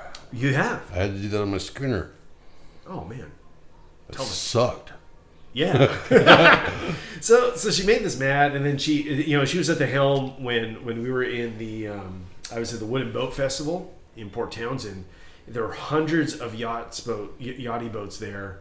I was a brand new captain, you know, relatively new, and like an idiot, they said, "Oh, this is the race course. Follow the race course." I was like, "Okay." And we're the only square rigger there. Like all the other wooden boats are schooners and stuff. And it, not that it matters, but we were like, we look special, obviously, you know. And I'm gonna try. captain. And so I'm going to do this, right? Yeah, you're not gonna Yeah. win. Yeah, not gonna- but I'm not going to like hold back against these schooners. And so I start going in, and I very quickly realize nobody else is following the race course, and nobody, none of the other schooners are following me. And so I'm like, uh. oh crap! And so there's just dozens and you know, not dozens, hundreds of little yachtsmen. I'm just like, oh, oh, oh, okay. I hope nobody hits me. Like literally, that's all I could do was just like, I hope nobody hits me. Here's the horn. You know, I'll try to maneuver, but if I turn too far one way, I'm going to hit somebody else. So what can you do? So I very quickly got out of the race course as soon as I could, uh, safely. And but but ironically, the boat that came closest to hitting me was another schooner. And what happened? It was coming up on my port quarter, and I just remember like it's just one of these things where you just kind of intuitively know if somebody can steer or not, or you know. So I glanced over and just could tell like this this person at the helm doesn't know what they're doing just by the way they were maneuvering the boat. And so I told uh, Brittany, who was at, at the helm, uh, she's at the tiller. She's my tiller person. I said, Hard over. uh, not hard over. I said I need, you, I need you probably about a quarter or a half. I started maneuvering well in advance to get some distance on this this vessel, and sure enough, this person turned right into me at the last second. Had I not gained those what however many feet it was, probably twenty to forty feet, maybe more. Had I not had that distance removed from them, they would have hit me. And then their captain came on and was, "Oh, what are you doing?" You know, turned away. But like, yeah, they would have hit us had I not gone that. So Brittany was there. She was solid, and and the reason I say this is because she was a solid sailor. That's why I had her on the tiller in probably the most stressful situation I've been in. To Totally, uh, probably on to the right time. side. Believe in sailing. Yeah. If they're approaching from the right, then or approaching Port- from your port port side, so- then, yeah, then left they're a giveaway vessel. It, They gotta honestly, at that one. point, it didn't matter. It, it was simply they were overtaking. Yeah. I was a As stand-on vessel. but Obligated to, don't hit me. That's their obligation. avoid a collision. Yeah, their obligation is not to hit me, right? And and that is that is the actual rules of the road. Like you're the overtaking vessel, you will avoid the stand-on vessel. And I was purposely avoiding them. I was purposely get, getting distance away. And still, But a hit. tall ship, and But the point of the story, this long-winded right. way, is that she had an identical twin. And so I'd been waiting to prank you back because you've been pranking me the oh, whole Oh, time. shit. And so you Oh, were on shit. Chief, you were on Chieftain. I was on Lady, and her identical twin came over. I'm like, oh my gosh, she has an identical twin. This is going to be awesome. And so uh-huh. I went in. I told the whole crew. The whole Lady crew was like in on it. And they're like, oh my gosh, it's going to be great, crazy Ivan. So, so they all like they kind of headed in, but, but they we didn't want you to know anything was going up. So it was just me. I think maybe Jim, the chief mate, came in. And um, and everybody else was like listening. They were just like watching, like peeking, but there's like, oh my gosh. And so Brittany's, tw- I think it was Brittany's twin. Yeah, Brittany's twin came down, and she's like, Ivan, you know, so, so she was departing that day, right? Said, Ivan, it's so, you know, oh, I'm gonna miss you, and, and you get up like, oh, I was gonna miss you too, and you give her a big hug. You're like, and you said, and thank you for being Brittany. You literally said that, and then she started heading up the the emergency exit on Hawaiian Chieftain, and then through the watertight door, like as she's leaving, the actual Brittany came through, and like. Ivan, I'm gonna miss you. She said the same exact thing, mm. like big hug, and you just like looked and you looked at your coffee, and like I haven't enough coffee today. it was such a good that prank. sounds about right. oh, yeah, I can see your wheels turning. You're just like, none of this makes sense. What just happened? Well, thank you for being Brittany too. if I had a twin, I mean, I'm sure everybody's thought about, oh, if I had an identical twin, what it would be like. But I, I think I really, so first, there, I'm, I'm, I'm torn. I'm, I'm, I'm ambivalent because I think I would hate it because I imagine driving myself insane Right. with my personality. At the same Yeah. time, I could see myself making incredible songs, like just bouncing lyrics off of my own brain Twins would be, be amazing. phenomenal.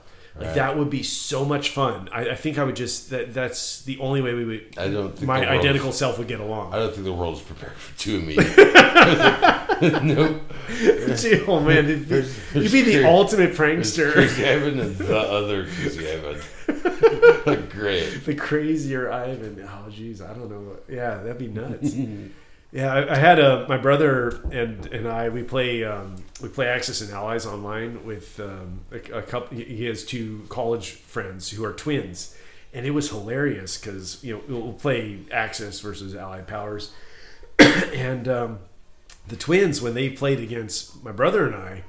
Uh, who my brother and I have slight, you know, we have different brains. We got we got different personalities, and so we we just you know he'll he'll have this long term strategy that's like twelve rounds in, we're gonna win this game. And I'm like Paul, no no no, we need to just strategically bomb him right now, you know. And so in between, you know, we we kind of figure it out where like we balance each other out.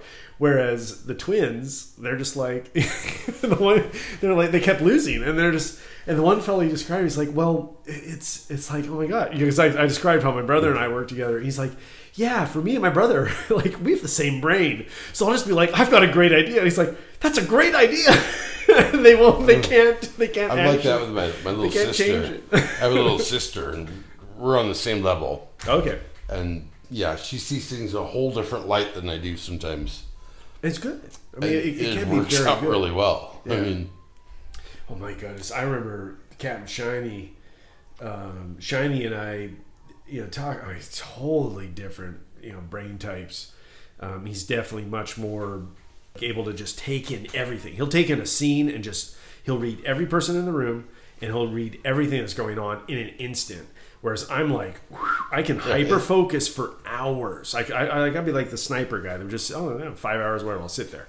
You know, like I could do that and and being captain you have to have both abilities like you have to be able to just look around and assess the situation very quickly and take in everything but you also have to be able to focus like hyper focus on or you have to focus enough to do paperwork you know? Yeah. but you also have to focus on this is the problem i need to you know get out of this problem and and so I learned to be more ADD. He learned to be more focused. But it was funny because when you know when he was captain, I was mate. Like I remember one time they went out, and I, was- I was just uh, like I had the day off, and so I come back and I was there for the muster, and they're like. It was amazing. Oh my gosh. And we buried the rail. It's on Chieftain. You know, like we buried the rail in the wind and da da da. We had everything set. I'm like, you guys did what? Right. It- you set what in what conditions and you did what to the rail like i'm never getting a day off again i refuse to have a day off you know because because i would i would I hold, could've hold him back and, oh it was hilarious yeah it was funny but uh, it's good times whatever they're, they're pushing the you know you're allowed to push an envelope or two when you got a good crew it's, Yeah. it's perfectly okay know, and you know how far to push. you got to figure it out And sometimes you got to push too far to know where that load is. Yeah, no, it's it's important. Well, shoot, I mean, there was a. I remember we got a lecture from a. a it was on the Viking ships, and um, it was the Draken, and this one young woman, her grandfather came to give us a lecture, and he he was about he was in his eighties, and he said, "What I did when I was a young man." So he's like in his late teens, early twenties. He said, "I went and interviewed the old timers, the eighty year olds when I was Right. a kid." So already, you know, do the math. That's over 100 years. That's 100 over 150 years. That's like um, probably about 140 years or more, maybe even more. And he said basically, I was able to gar- I was able to get information that came passed down basically from Viking age, is what he claimed. And there were two, there were several lessons that he had. He had like a, a list of lessons, and, and I apologize to this day. I do not have that list. I don't know exactly what it is, but I do remember two lessons. And one was whatever commands you give, no matter what they are, you always use the same voice. So if the shit hits a fan, you have to use the same exact Carry it voice. So, so whatever you do, it's calmest day in the world. You are using that voice that you use in the middle of a gale or a storm or even a hurricane. You're using the same exact voice when giving commands. That way, people don't freak out because you're changing your voice, right? The number two thing was you go out and you sink your boat and basically just you know deal like deal with the worst case scenarios you can think of in a controlled environment Right. and, and you were actually just Just tell me about that. That that's something that you did on what which boat? Oh, Sito. We had a little boat we called Scuttle. I think she's like a 24 foot um, uh, I don't know, Bayliner or something. And we call her Scuttle. We take her out, sink her, bring her back up, sink her, bring her back up. Learned a lot about parbuckling, flipping it over when she's upside on the bottom, and just pulling by the bow eye and get just she'll kite up to the top, full of water. Uh, interesting, uh, interesting. Yeah. How hydrodynam- hydrodynamics are involved in how you do this. Uh, Cito, I must we must have raised like forty boats when I worked for him that year, and interesting way to do things. Yeah. Well, I mean, but it makes sense, right? I mean, like, there's a lot to be said about doing the worst thing you can think of, because when when that happens, you don't you don't panic. I've seen people panic in very benign situations. Panic will kill you. Literally, like everything's under control. well, I told my crew, if you see me running, follow me, because shit's going bad. I got I got a lot of experience through Cito in uh, boat handling skills, and you put a boat on the hip. You know, you, you, you do a hip tie, Yep.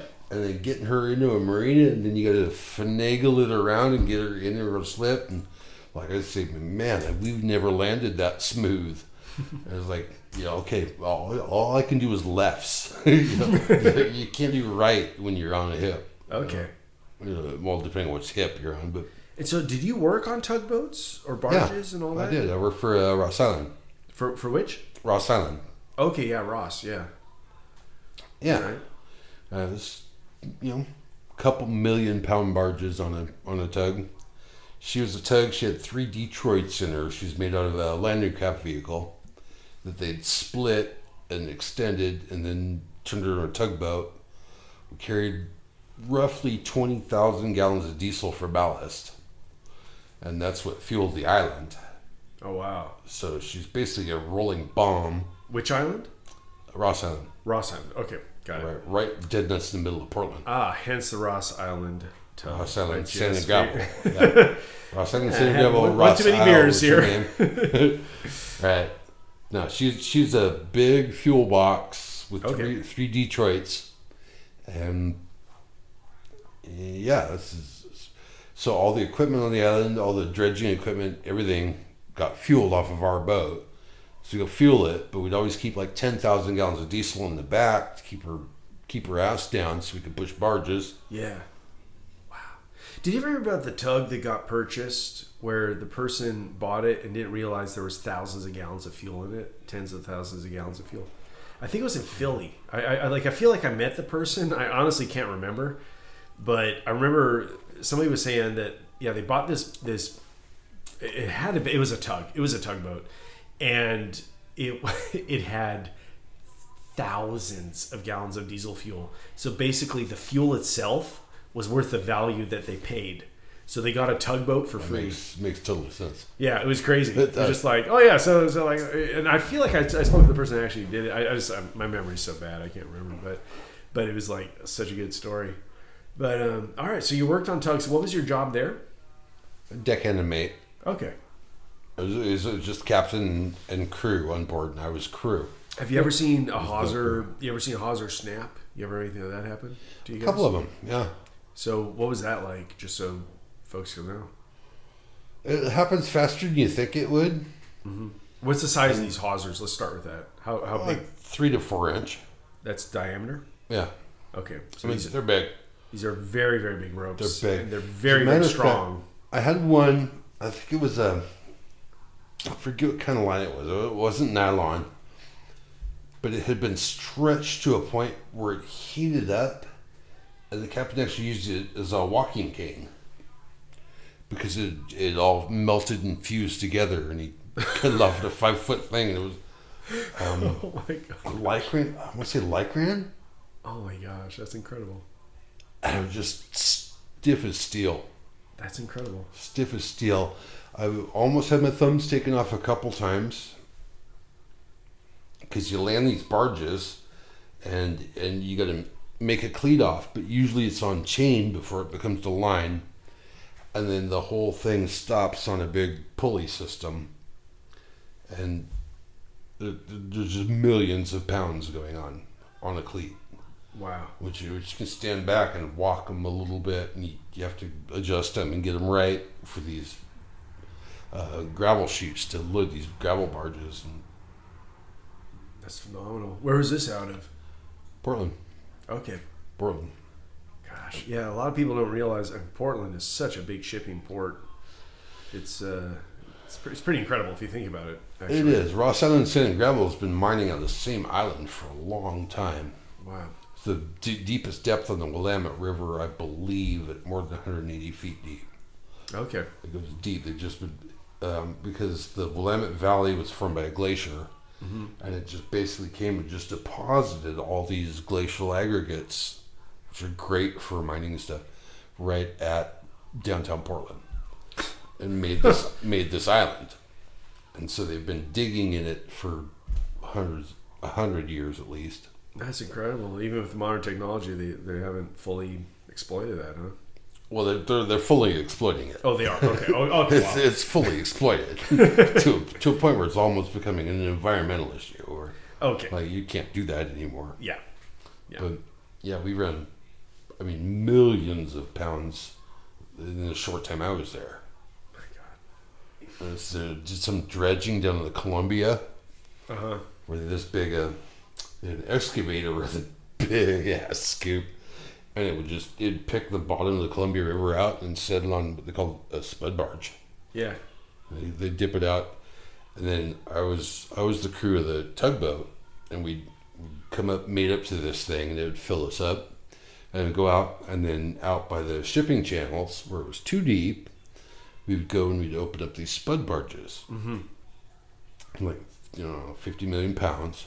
And they would take these spud barges, and you'd go up in the engine room, you open it, and you click the switch over the whole spud barge open like this, and the whole barge would pop up about 15 feet out of the water as Oh, the whoa. material's being dropped. And the tug would have to push it by GPS and just it'd lay a stripe of material on the floor. And, and would you drop it like on an ebb tide or something, or to let it go out to sea? It doesn't really matter. It's more location, more GPS. Oh, okay, okay. Like, okay, Yeah. we're, we're gonna we're gonna put one stripe in here. We're gonna put one stripe here. We're gonna take more material over here. We're gonna stripe it in here. I mean, dredging operations are pretty crazy. Wow. pretty crazy. But flipping that switch and feeling that whole barge come up like 20 feet. That's It wild. was, it was like, hang on, here we go. um, so, all right. So you're on these barges now. Are you dropping this stuff off outside of because because I, I guess they built these um, in, in the late 1800s. Apparently, they built jetties to kind of funnel the water so that it would project the the silt outward Yep. to keep the channel deep. Obviously, it, it makes for more current. It makes for more problems in that sense. But but you you don't have the shoals, which are, are worse in modern times. Obviously, you, we don't want The shoals. Columbia is notoriously bad for sand shoals. Exactly. And So yeah, where, where were you dropping your sand? Was it was it outside of that jetty or or well, for- east of it? For that one, it was actually just outside of what they think they call T2, Terminal 2, which is right in between Vancouver and Portland. And the, I'm, I'm sorry. Where's Vancouver? I, I it's just north of us. just north. Okay, okay. So, So, so, the Willamette comes down, T's in the Columbia, and T2 is just inside the confluence of the two. okay.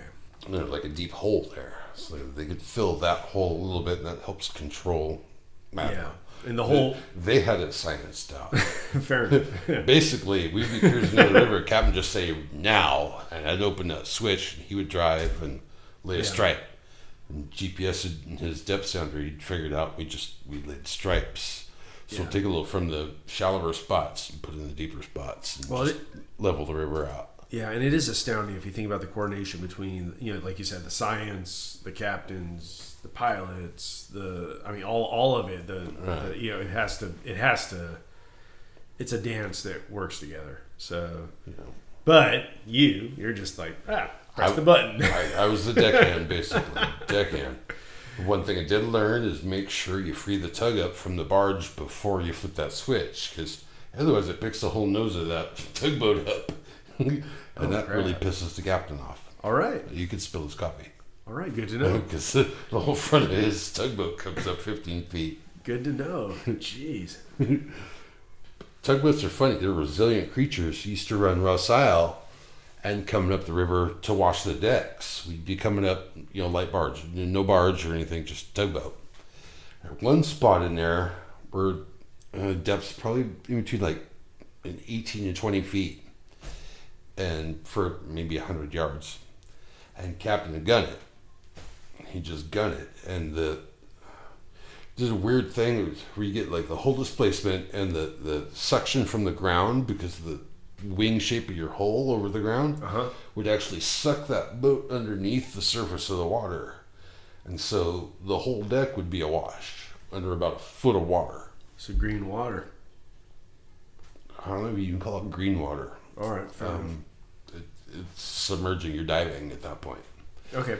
and then he, he'd stop and then he'd throw his engines in reverse and, and then back himself out of the water and it would wash the decks entirely clean of, of your hoses your boots anything you left on deck gone i mean you get much warning on this you get the you get the one spot he's like screws over and go you're like crap you run out and start clearing your lines and if you didn't get him in time, they'd be washed off deck.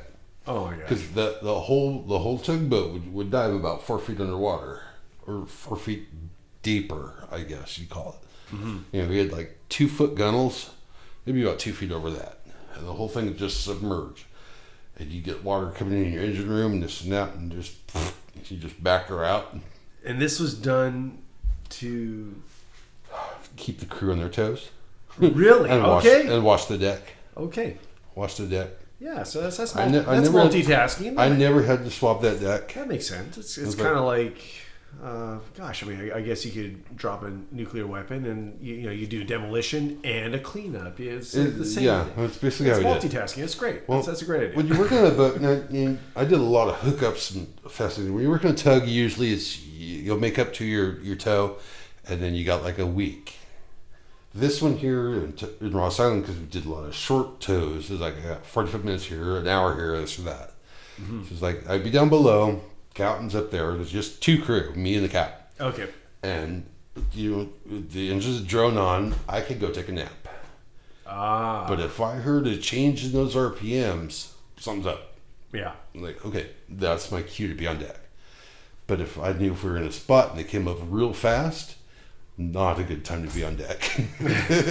like, shut your windows. Crap. Oh, wow. We're going under for a minute. Wow. Captain, Captain Crazy Willie. okay. He's spoken, but he's a little man. Most of the time, Ross Island. that was him. Ross Island, KQ 905 bridge. And he's the saltiest, meanest captain you ever dealt with. he was. He he retired from the Navy like 15 years before he started this job. And he worked this job like another 10 years. The guy was like 80. and just mean. He was not having a good day until you were having a bad day. Oh man. And if he can make those decks a wash, you better be on your toes. That's well. You know oh, what? Captain Willie. There's what something to be said about that. You What keep people on their toes. What a prick. Keep it He said, I'm going to toes." retire and be a Walmart greeter. Hi, fuck you. Well, let's see, Crazy hmm. Willie and Crazy Ivan on a boat together. Yeah. Yeah. I, I, I can see that going poorly, yeah. or or greatly. I don't know. There, there's like, I carried him down to the tugboat once in the snow. Two feet of snow in Portland never happened. And I literally put him on my back and carried him down to the tugboat. Because it was a long walk from. carried him down. Oh, man, that guy made my life hell. oh, that's funny. I almost got fired once for throwing a radio at him. Crazy Captain Willie. So, so is there a butt to that story? Like, I mean, Well, you know, he dead. kept he kept you on your toes. he's dead now. Oh, it's- no, fair enough. not Nah. not by your hand. He's not kind by, of a prick. One of the most, we used to call him the Dragon Slayer because he ran over one of those dragon boats in Portland. Because they came around a piling and they never flew proper lights on their boats. I'm sorry. What's a dragon boat?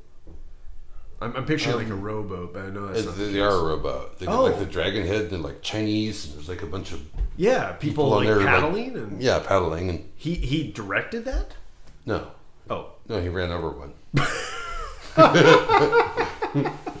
Not by choice, and he saved their lives. So a couple broken arms, I think, was the worst of it. But they came around a bridge piling right in front of us, tug full of gravel, and what can you do? There's nothing you do. he can go full reverse. That's all he can do. Three engines, back hard. And the, the barge didn't stop before it hit him, nor did the water come and push them out yet. So he ran them over. And then the water came and pushed them out because he was full back. Yeah. So he's called the Dragon Slayer. but it's their fault because they put like bicycle lights on there.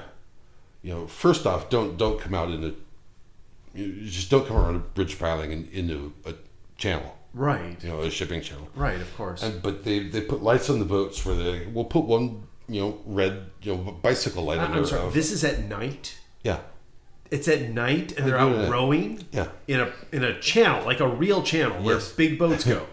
All right, folks. notice the Mariners. That's a stupid idea. Don't not- do that. I'm not a hundred percent certain of the particular one. I think they're called blind ambition, but everybody on the boat was blind except for the helmsman. Oh dear God. That no redundancy. Okay, folks. But but they put a bicycle light on there, like a blinking red light, and there's there's our nighttime nav light. No. and- yeah, that doesn't work. It wouldn't have mattered anyway if he saw them. He, he couldn't. So all he could do was throw over, blew them out, and you know pick up their life jackets on. Everybody lived. Everything was great. Thank but God. but they're freaking idiots. And I run this Portland Spirit up there, and they're idiots. They, they, no rules of the road when you're rowing a boat, right? Yeah. They're just. And then Portland's supposed to be this big. Oh, we're all hippies. You know, everything's good, and and, and maritime No. law Mu- mu- d- doesn't go. I've run the Portland Spirit through there. I've run the jet boats through there. I've run tugboats through there. The guys are freaking idiots, especially the ones with paddles that think they own the river.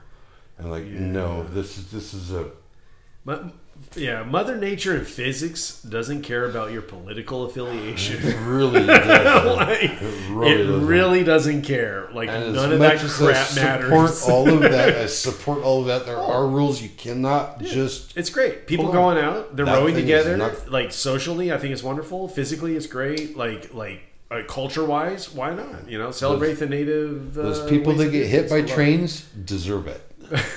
I just, I mean, come on. It can't stop. Don't pull out in front Yeah, of it. don't pull out in front of a train. Don't pull out in front of a large vessel. Period. Mm. That's that is the dumbest thing you could possibly do. If you think you're in the right of way, you're wrong. Hundred percent. I've been there Period. so many times running dinner boats and river boats up and down the river, jet boats. Yeah. It's like so many times there's just Well, I remember I, I had a pastor one time, and they, they told me they said, so you know, I was captain, and they're like, "Are you are you worried about the people that don't know the rules of the road?" And I almost said yes, but then I thought about it for a split second before I answered. I said, "Actually, no. I'm not worried about the people that don't know the rules of the road. I'm worried about the ones that think they know the rules and will get into an accident with you to prove a point. Those are the ones that are the worst because they will.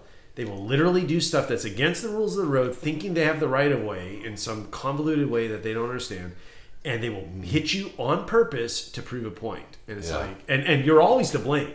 There's always a five percent blame that goes to anybody in those situations. if you pick up the book and you look at the very first rule of the road, none of these identify Exactly. you from the rules of the road. Yeah, they're Anything guidelines. you can do to avoid a collision is your responsibility Yep, to do. It's not a shall or shalt. It's uh, you know, exactly. Wow, man. Yeah, night with a little light night light. That's a bad idea. Uh, That's blind it, yeah. people. I mean, it's almost a joke, except it's not, is it? I've, I've played the other side of that too. I mean, we used to do blues festival down here. We'd have hundreds of boats anchored out on the shore. Yeah. And I used to run little six packs, you know, a little 24 foot boat. It was a Dawson, great little boat. And I would, I'd sail into the Hawthorne Bridge and I'd pop up a spinnaker and I'd sail in between their anchor lines. I do this three times a day. The first couple days they're freaked out. After that, they're like, "This guy's got this yet? Watch this." I did- I just sailing. My passengers loved it. I mean, like I just I work this thing in and out, and just work right through their anchor lines. I was the one that set all those anchor lines. I know where they're at. Okay. You know, just show my passengers a great crew. We'd get right up next to the uh, Riverside dock. And I could drop my spinnaker and wing out my main and drag it on the dock. People like stepping aside, walking out. And, like, and my passenger just dug the shit out of that. like, this is fun. Oh my gosh. I mean, it's amazing to terrify somebody at like 10 miles an hour. Yeah, no, it's true. Uh, but it seems so fast. Well, and that's the thing about boats is I try to describe it to people because I was on the Autobahn, you know, the German Autobahn on a BMW going 265 kilometers. So we're going 265 kilometers an hour, which is very fast. And uh, I was not driving. I, this crazy German guy was driving, but I'm like, well, if we but if we if anything happens, we're dead. And yet, I swear to you, a boat, a sailboat going full speed, feels more intense than that did. It does.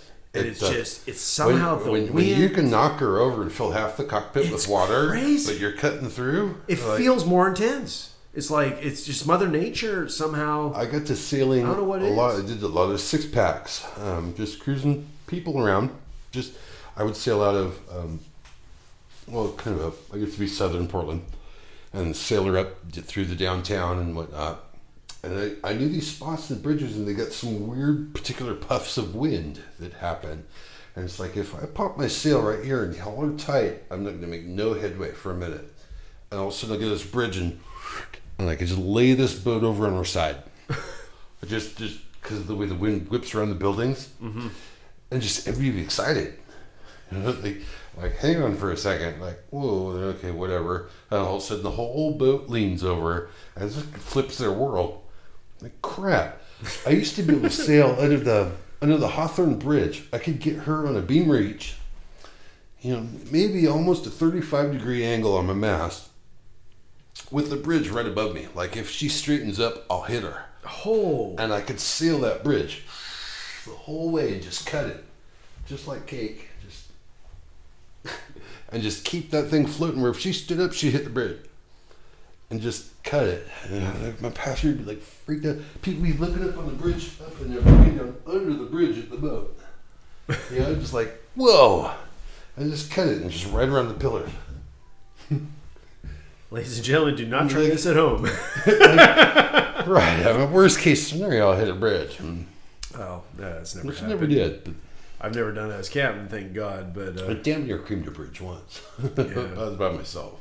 oh, it's it's all well. Luckily, one of my first experiences was hitting a bridge as a deckhand. You know, just watching this captain hit a bridge where it's like, what is this normal? Okay, I guess it. like I didn't know. But ever since then, even going under the Golden Gate Bridge, like ginormous bridges where I 100% know we're going to clear it, there's always a small little part of my stomach and heart that is just like, are we? It's just there's always this question, like, real? It's only 400 feet.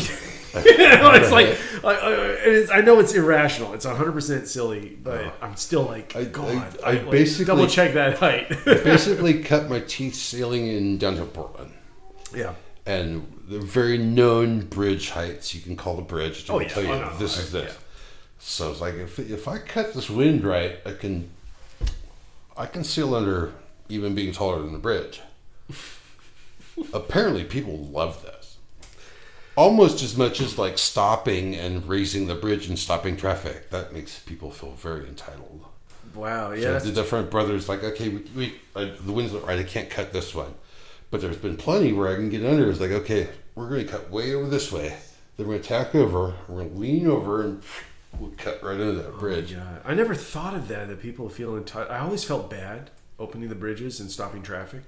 Like, Yeah. e- even though I know we're on a tall ship No. and people are like, "That's cool." I did this- that for my brother's birthday. He's like, he's thrilled. Like, see all that traffic? That's yours. Wow. It's like I stopped them all. We gotta, we gotta open this I, I always feel bad. Just so folks know, for the record, I feel bad. by, by by local law, the nautical um, traffic has right away. Obviously, it has to. They, they were there first, Yeah, and so yeah. No, and we, you just can't stop. I mean, like you said, with the with the tug and the barge, good luck. How, how are you going to stop a tug and barge? How are you gonna stop? You Well, can't.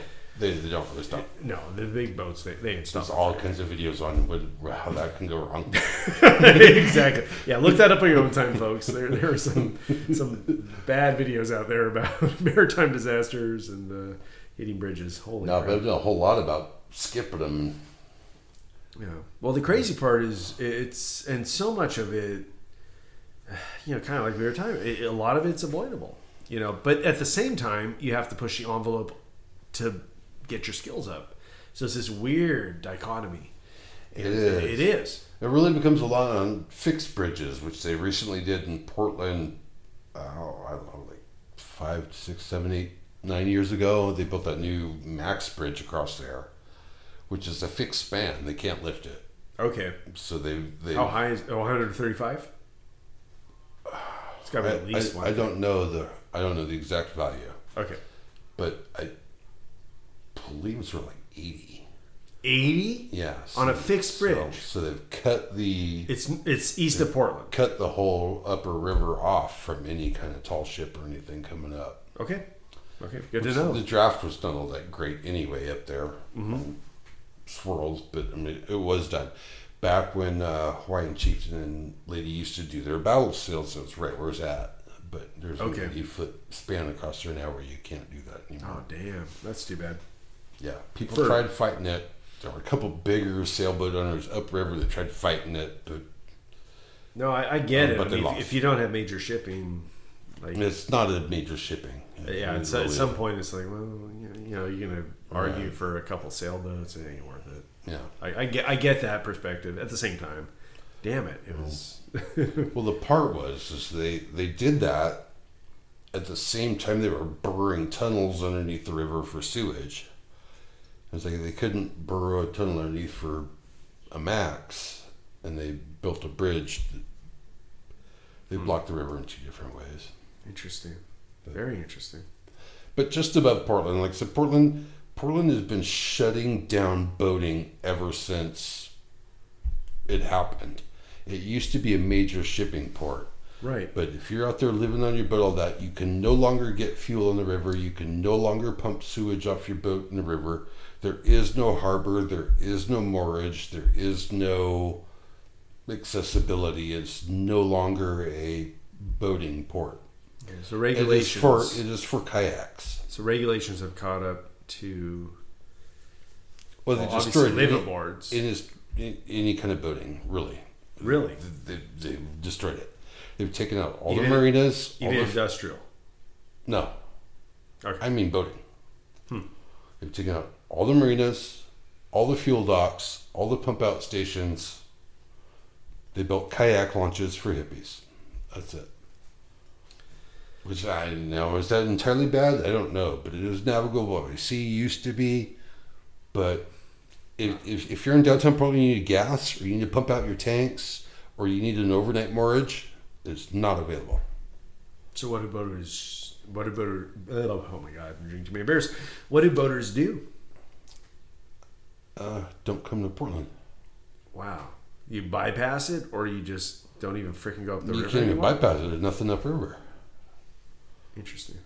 It, you- unless you're going to pull your boat out on a ramp. Ramps are half the ramps are still available, but if you need gas in your boat, you can get it. If you need to pump your boat out and pump your sewage out, you know, correctly by law, Yeah. you, you can't do it. Now, what what I mean, how do, how does that work? You know, with Portland. Well, I, I don't know how much you know about the economy or, or the industry there, but but like, what percentage? I mean, like, like how is that affecting the vitality of the the city? I mean, money has to come Um, from somewhere.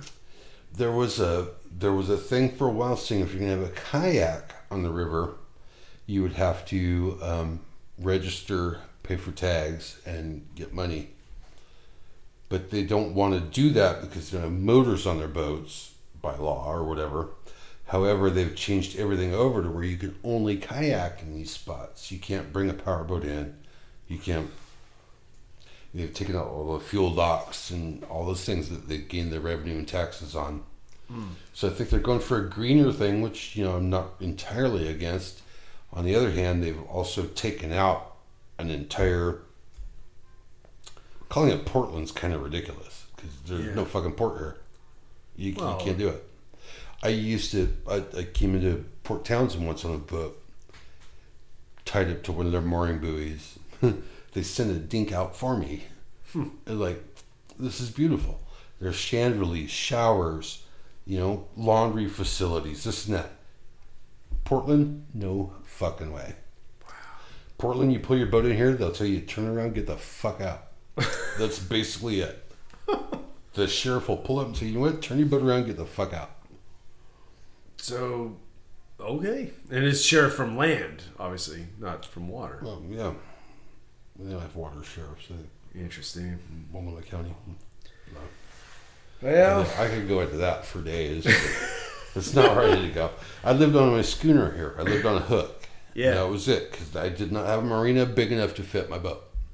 I, just, I had a 70 foot schooner, lived on a hook, and that's that's how I lived. damn, I- I- and that was outside Portland, That was like right in the middle of Portland. middle of Portland. Yeah. You're on a seventy foot schooner Yeah. that you owned. Yeah. Holy, holy hell, that's amazing. Yeah.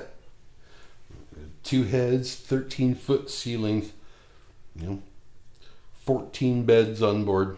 Where is I mean- said boat? I want to buy it right now. I- if I had money. I actually wound up going to work on the chief and all that, and they got pirated. They beat it up, and the sheriff's offered me an opportunity to get rid of it Whoa, without it, it got pirated. What do you mean? tweakers. Wait, what? Tweakers came, pulled all my copper oh, out, Oh, you gotta be kidding. ripped everything off. Fucking a. That was one of my last runs on the on the chieftain. Because I had this schooner up here anchored, a buddy watching it, and yeah, Well, he failed clearly, or she. I don't know. well, it became a situation where I was living on my boat, and I was perfectly happy. They called me homeless on a boat. Yeah, it's that's pretty standard. I- I- Richardson I was Bay, San Francisco. on a boat. Yeah. Right. When I started, there were six different boats doing this. Homeless people on boat. All right. After two years, there were 73, and then Oh. 148. Okay. And it became a anybody can buy whatever boat, and these guys would just go over, tweak, trash docks, fuck stuff up, and pump the sewage in the water, piss over the sides, just ru- right. ruined it. Yeah, and that's that's why regulation comes in because I was- people abuse. I was the mothership. I was the biggest one, yeah. And they became. Now I'm their target. All right, um, ladies and gentlemen, just so you know, if you got a really good thing going on, don't abuse it. like, there's very little freedom left in the fucking world. Why would you abuse it and exploit it so that nobody else can have freedom? Like, regulation will always come in. Right. Like, that is, God, so selfish. That's horribly selfish of them. I hate that. I was going to get a belt and do that. That thing was a challenge, and it was stem to stern, and then back stern to stem, and stem to stern, and back. Sounds like a beautiful boat, though. 70 footer. Like, Yeah. fucking, it sounds great. I remember riding bicycles around on deck. I mean, it was she was On big. a 70 footer? She was big. she, was, she was big. Were, were they like little like circus bicycles? Like, like? No, no, I had a six by six uh, cargo hatch holy crap! On ceiling. It's like five feet higher than this. They're- She's huge. I had a Victorian parlor stove in there. So what happened to the boat? I ended up giving it to the sheriff's. What'd they do with it? Scrapped it. Fuck. Uh, Oh dang it! Well, it became I was well single at the time, not a single dad, and I was working on the Hawaiian Chieftain, Lady Washington, so I was never there. So someone watching her, and then just people just pilfering or just climbing on board and using her like a public dock. And you're like, look, if this thing sinks, it's going to cost you a quarter million. You know, get her off the bottom. You know, we're going to sue you, but or you can just sign this paper and we'll take her. We got we have a reclamation program. This will be free for you to get rid of this boat. And at the time, I, I had to take it.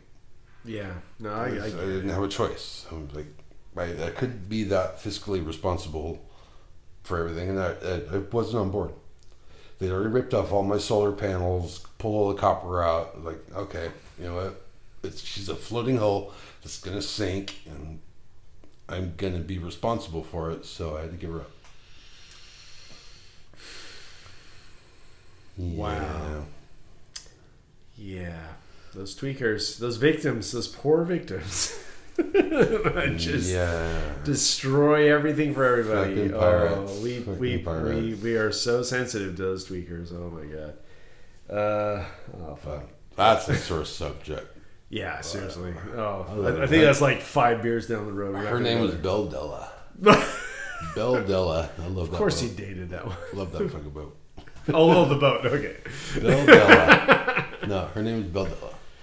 Yeah. That's her. She made five trips around the Pacific before I got her. Oh my god! And I got her dismasted, downrigged, and was building a rig on her when everything went fucking haywire in the rest of my life. And I had to leave her for a bit, and I should have never done that. That's all right. But on the other hand, I was in Portland. They did not have a big enough slip for her. She's 60 foot on deck. She's like 78 overall. And just no good slips for her. Of course, they won't take a boat that's less than 10 years young and, and doesn't have like, you know, $3 million insurance on it. And so I lived on a hook for like three great years. yeah, it wasn't so bad. It wasn't so bad. So what? Well, what was life like on the hook? I mean, that's something that most people have never experienced. Oh boy, that's Like, like, because it evolved. Obviously, it evolved. Like you, you said you started this, right? I mean, this was like you were the big boat out there, I was. and I then was. it, it expanded while you were there. There, there were a couple of guys out there living on hooks. A couple. That's two. I A mean, coup- like there weren't that couple. many. Right. So, so what, was, what was the culture like? Like, and I get it. It, it devolved in the end. We yeah, know what the end result was. Living on a hook was not so bad with, with guys that were doing it at the time. Right. Like they, they had jobs, they had stuff. And this is what we do, and boom. Like I'm not paying for a marina. I don't need one.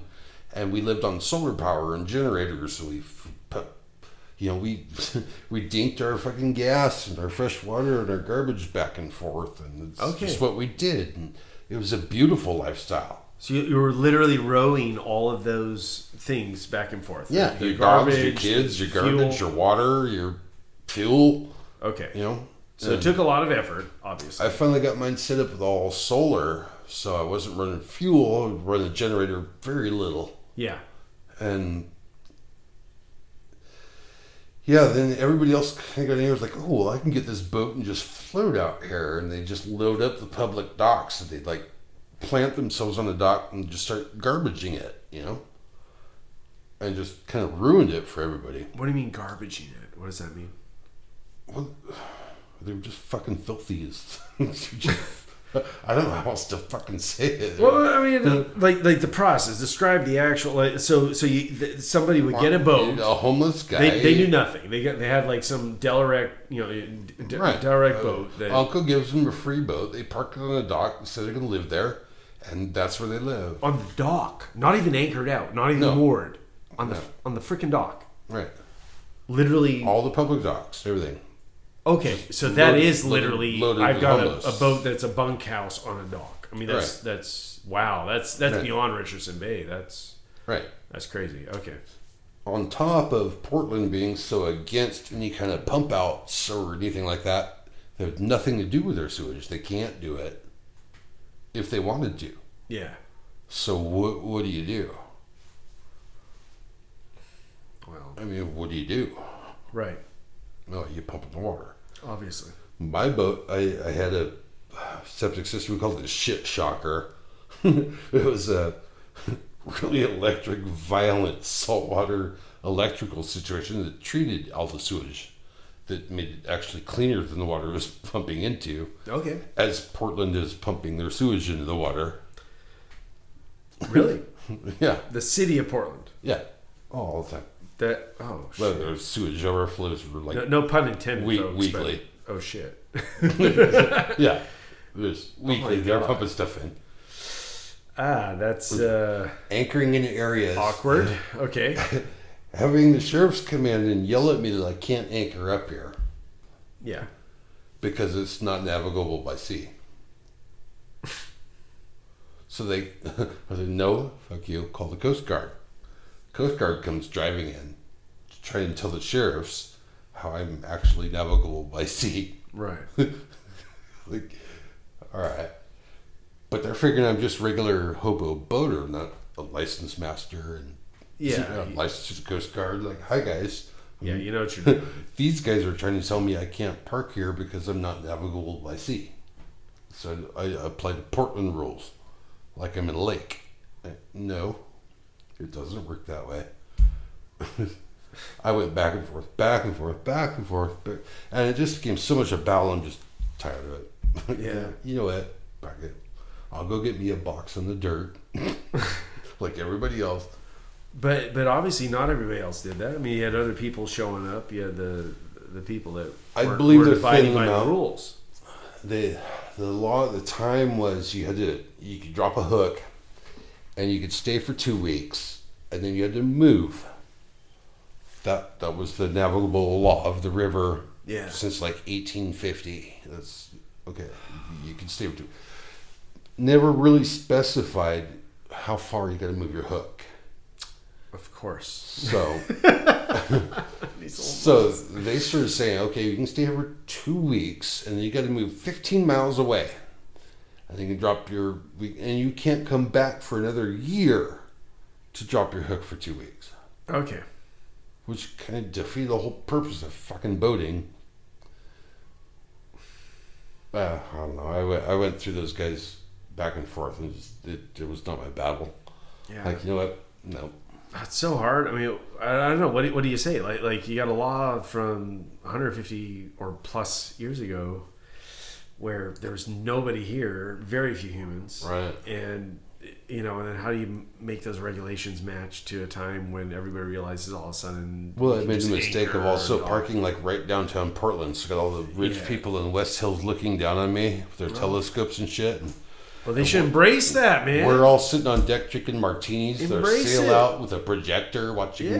movies, and, you know, you know, drinking beers and having fun. And they're like, "Oh, fuck, those guys are having fun." Sausalito, man, they embraced the dichotomy. I found it was great, Sausalito. But all right, well, cool. Well, I feel like we should wrap up this interview because uh, I'm digressing, as we all are. But uh, I don't I don't know. Is there anything, any last things you want to say about tall ships, about boats, about about anything? Oh God.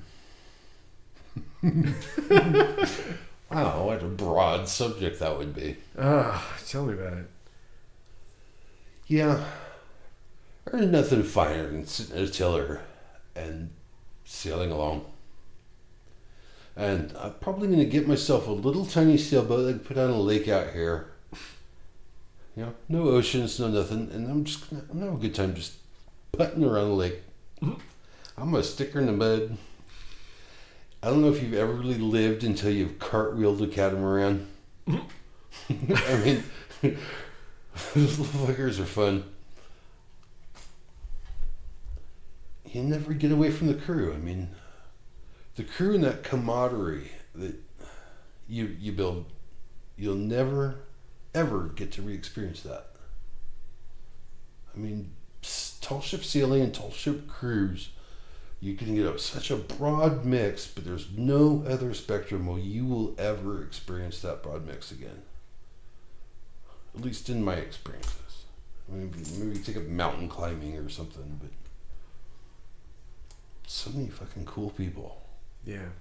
And I, I wish I had better memory of my experiences and stuff, which I'm very bad at that because I'm old now. But, god damn, tall ship sailing was one of the finest things I've ever done in my life. All right, crazy Ivan. Well, thank you. Freaking, it's been a great time. It was a great time sailing across of you, from you and doing battle sails and wonderful time. Yeah, All right, folks. Well, we're wrapping up this interview. Thank you so much for listening. Hope you enjoyed two uh, moderately buzzed uh, old shipmates uh, sharing stories. Yeah, check out your local tall ship. My goodness, get out of there, try it. Just support them in any way you can. Please. Harbor. Go. Seriously, Grays Harbor West. If you're on West Coast, you better freaking be supporting. Lammy and Grays Harbor. You, if you're not, you're not. We'll come see you. And uh, It will change your life. yeah, no, it, it's wonderful. Absolutely. So check out your local tall ship. Check out your local maritime museum. Check out your local yacht club. Uh, buy my kids' books if you get a chance. It's called The Greatest Captain in the World. Uh, Ivan's little boy loves it. so was great. there, th- there you go. You got like two endorsements right there. Check it out, please. it. Buy my book at uh, greatestcaptain.com.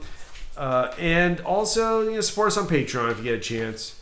Anyway, folks, that's all I got. Wishing you a fair winds and a following sea.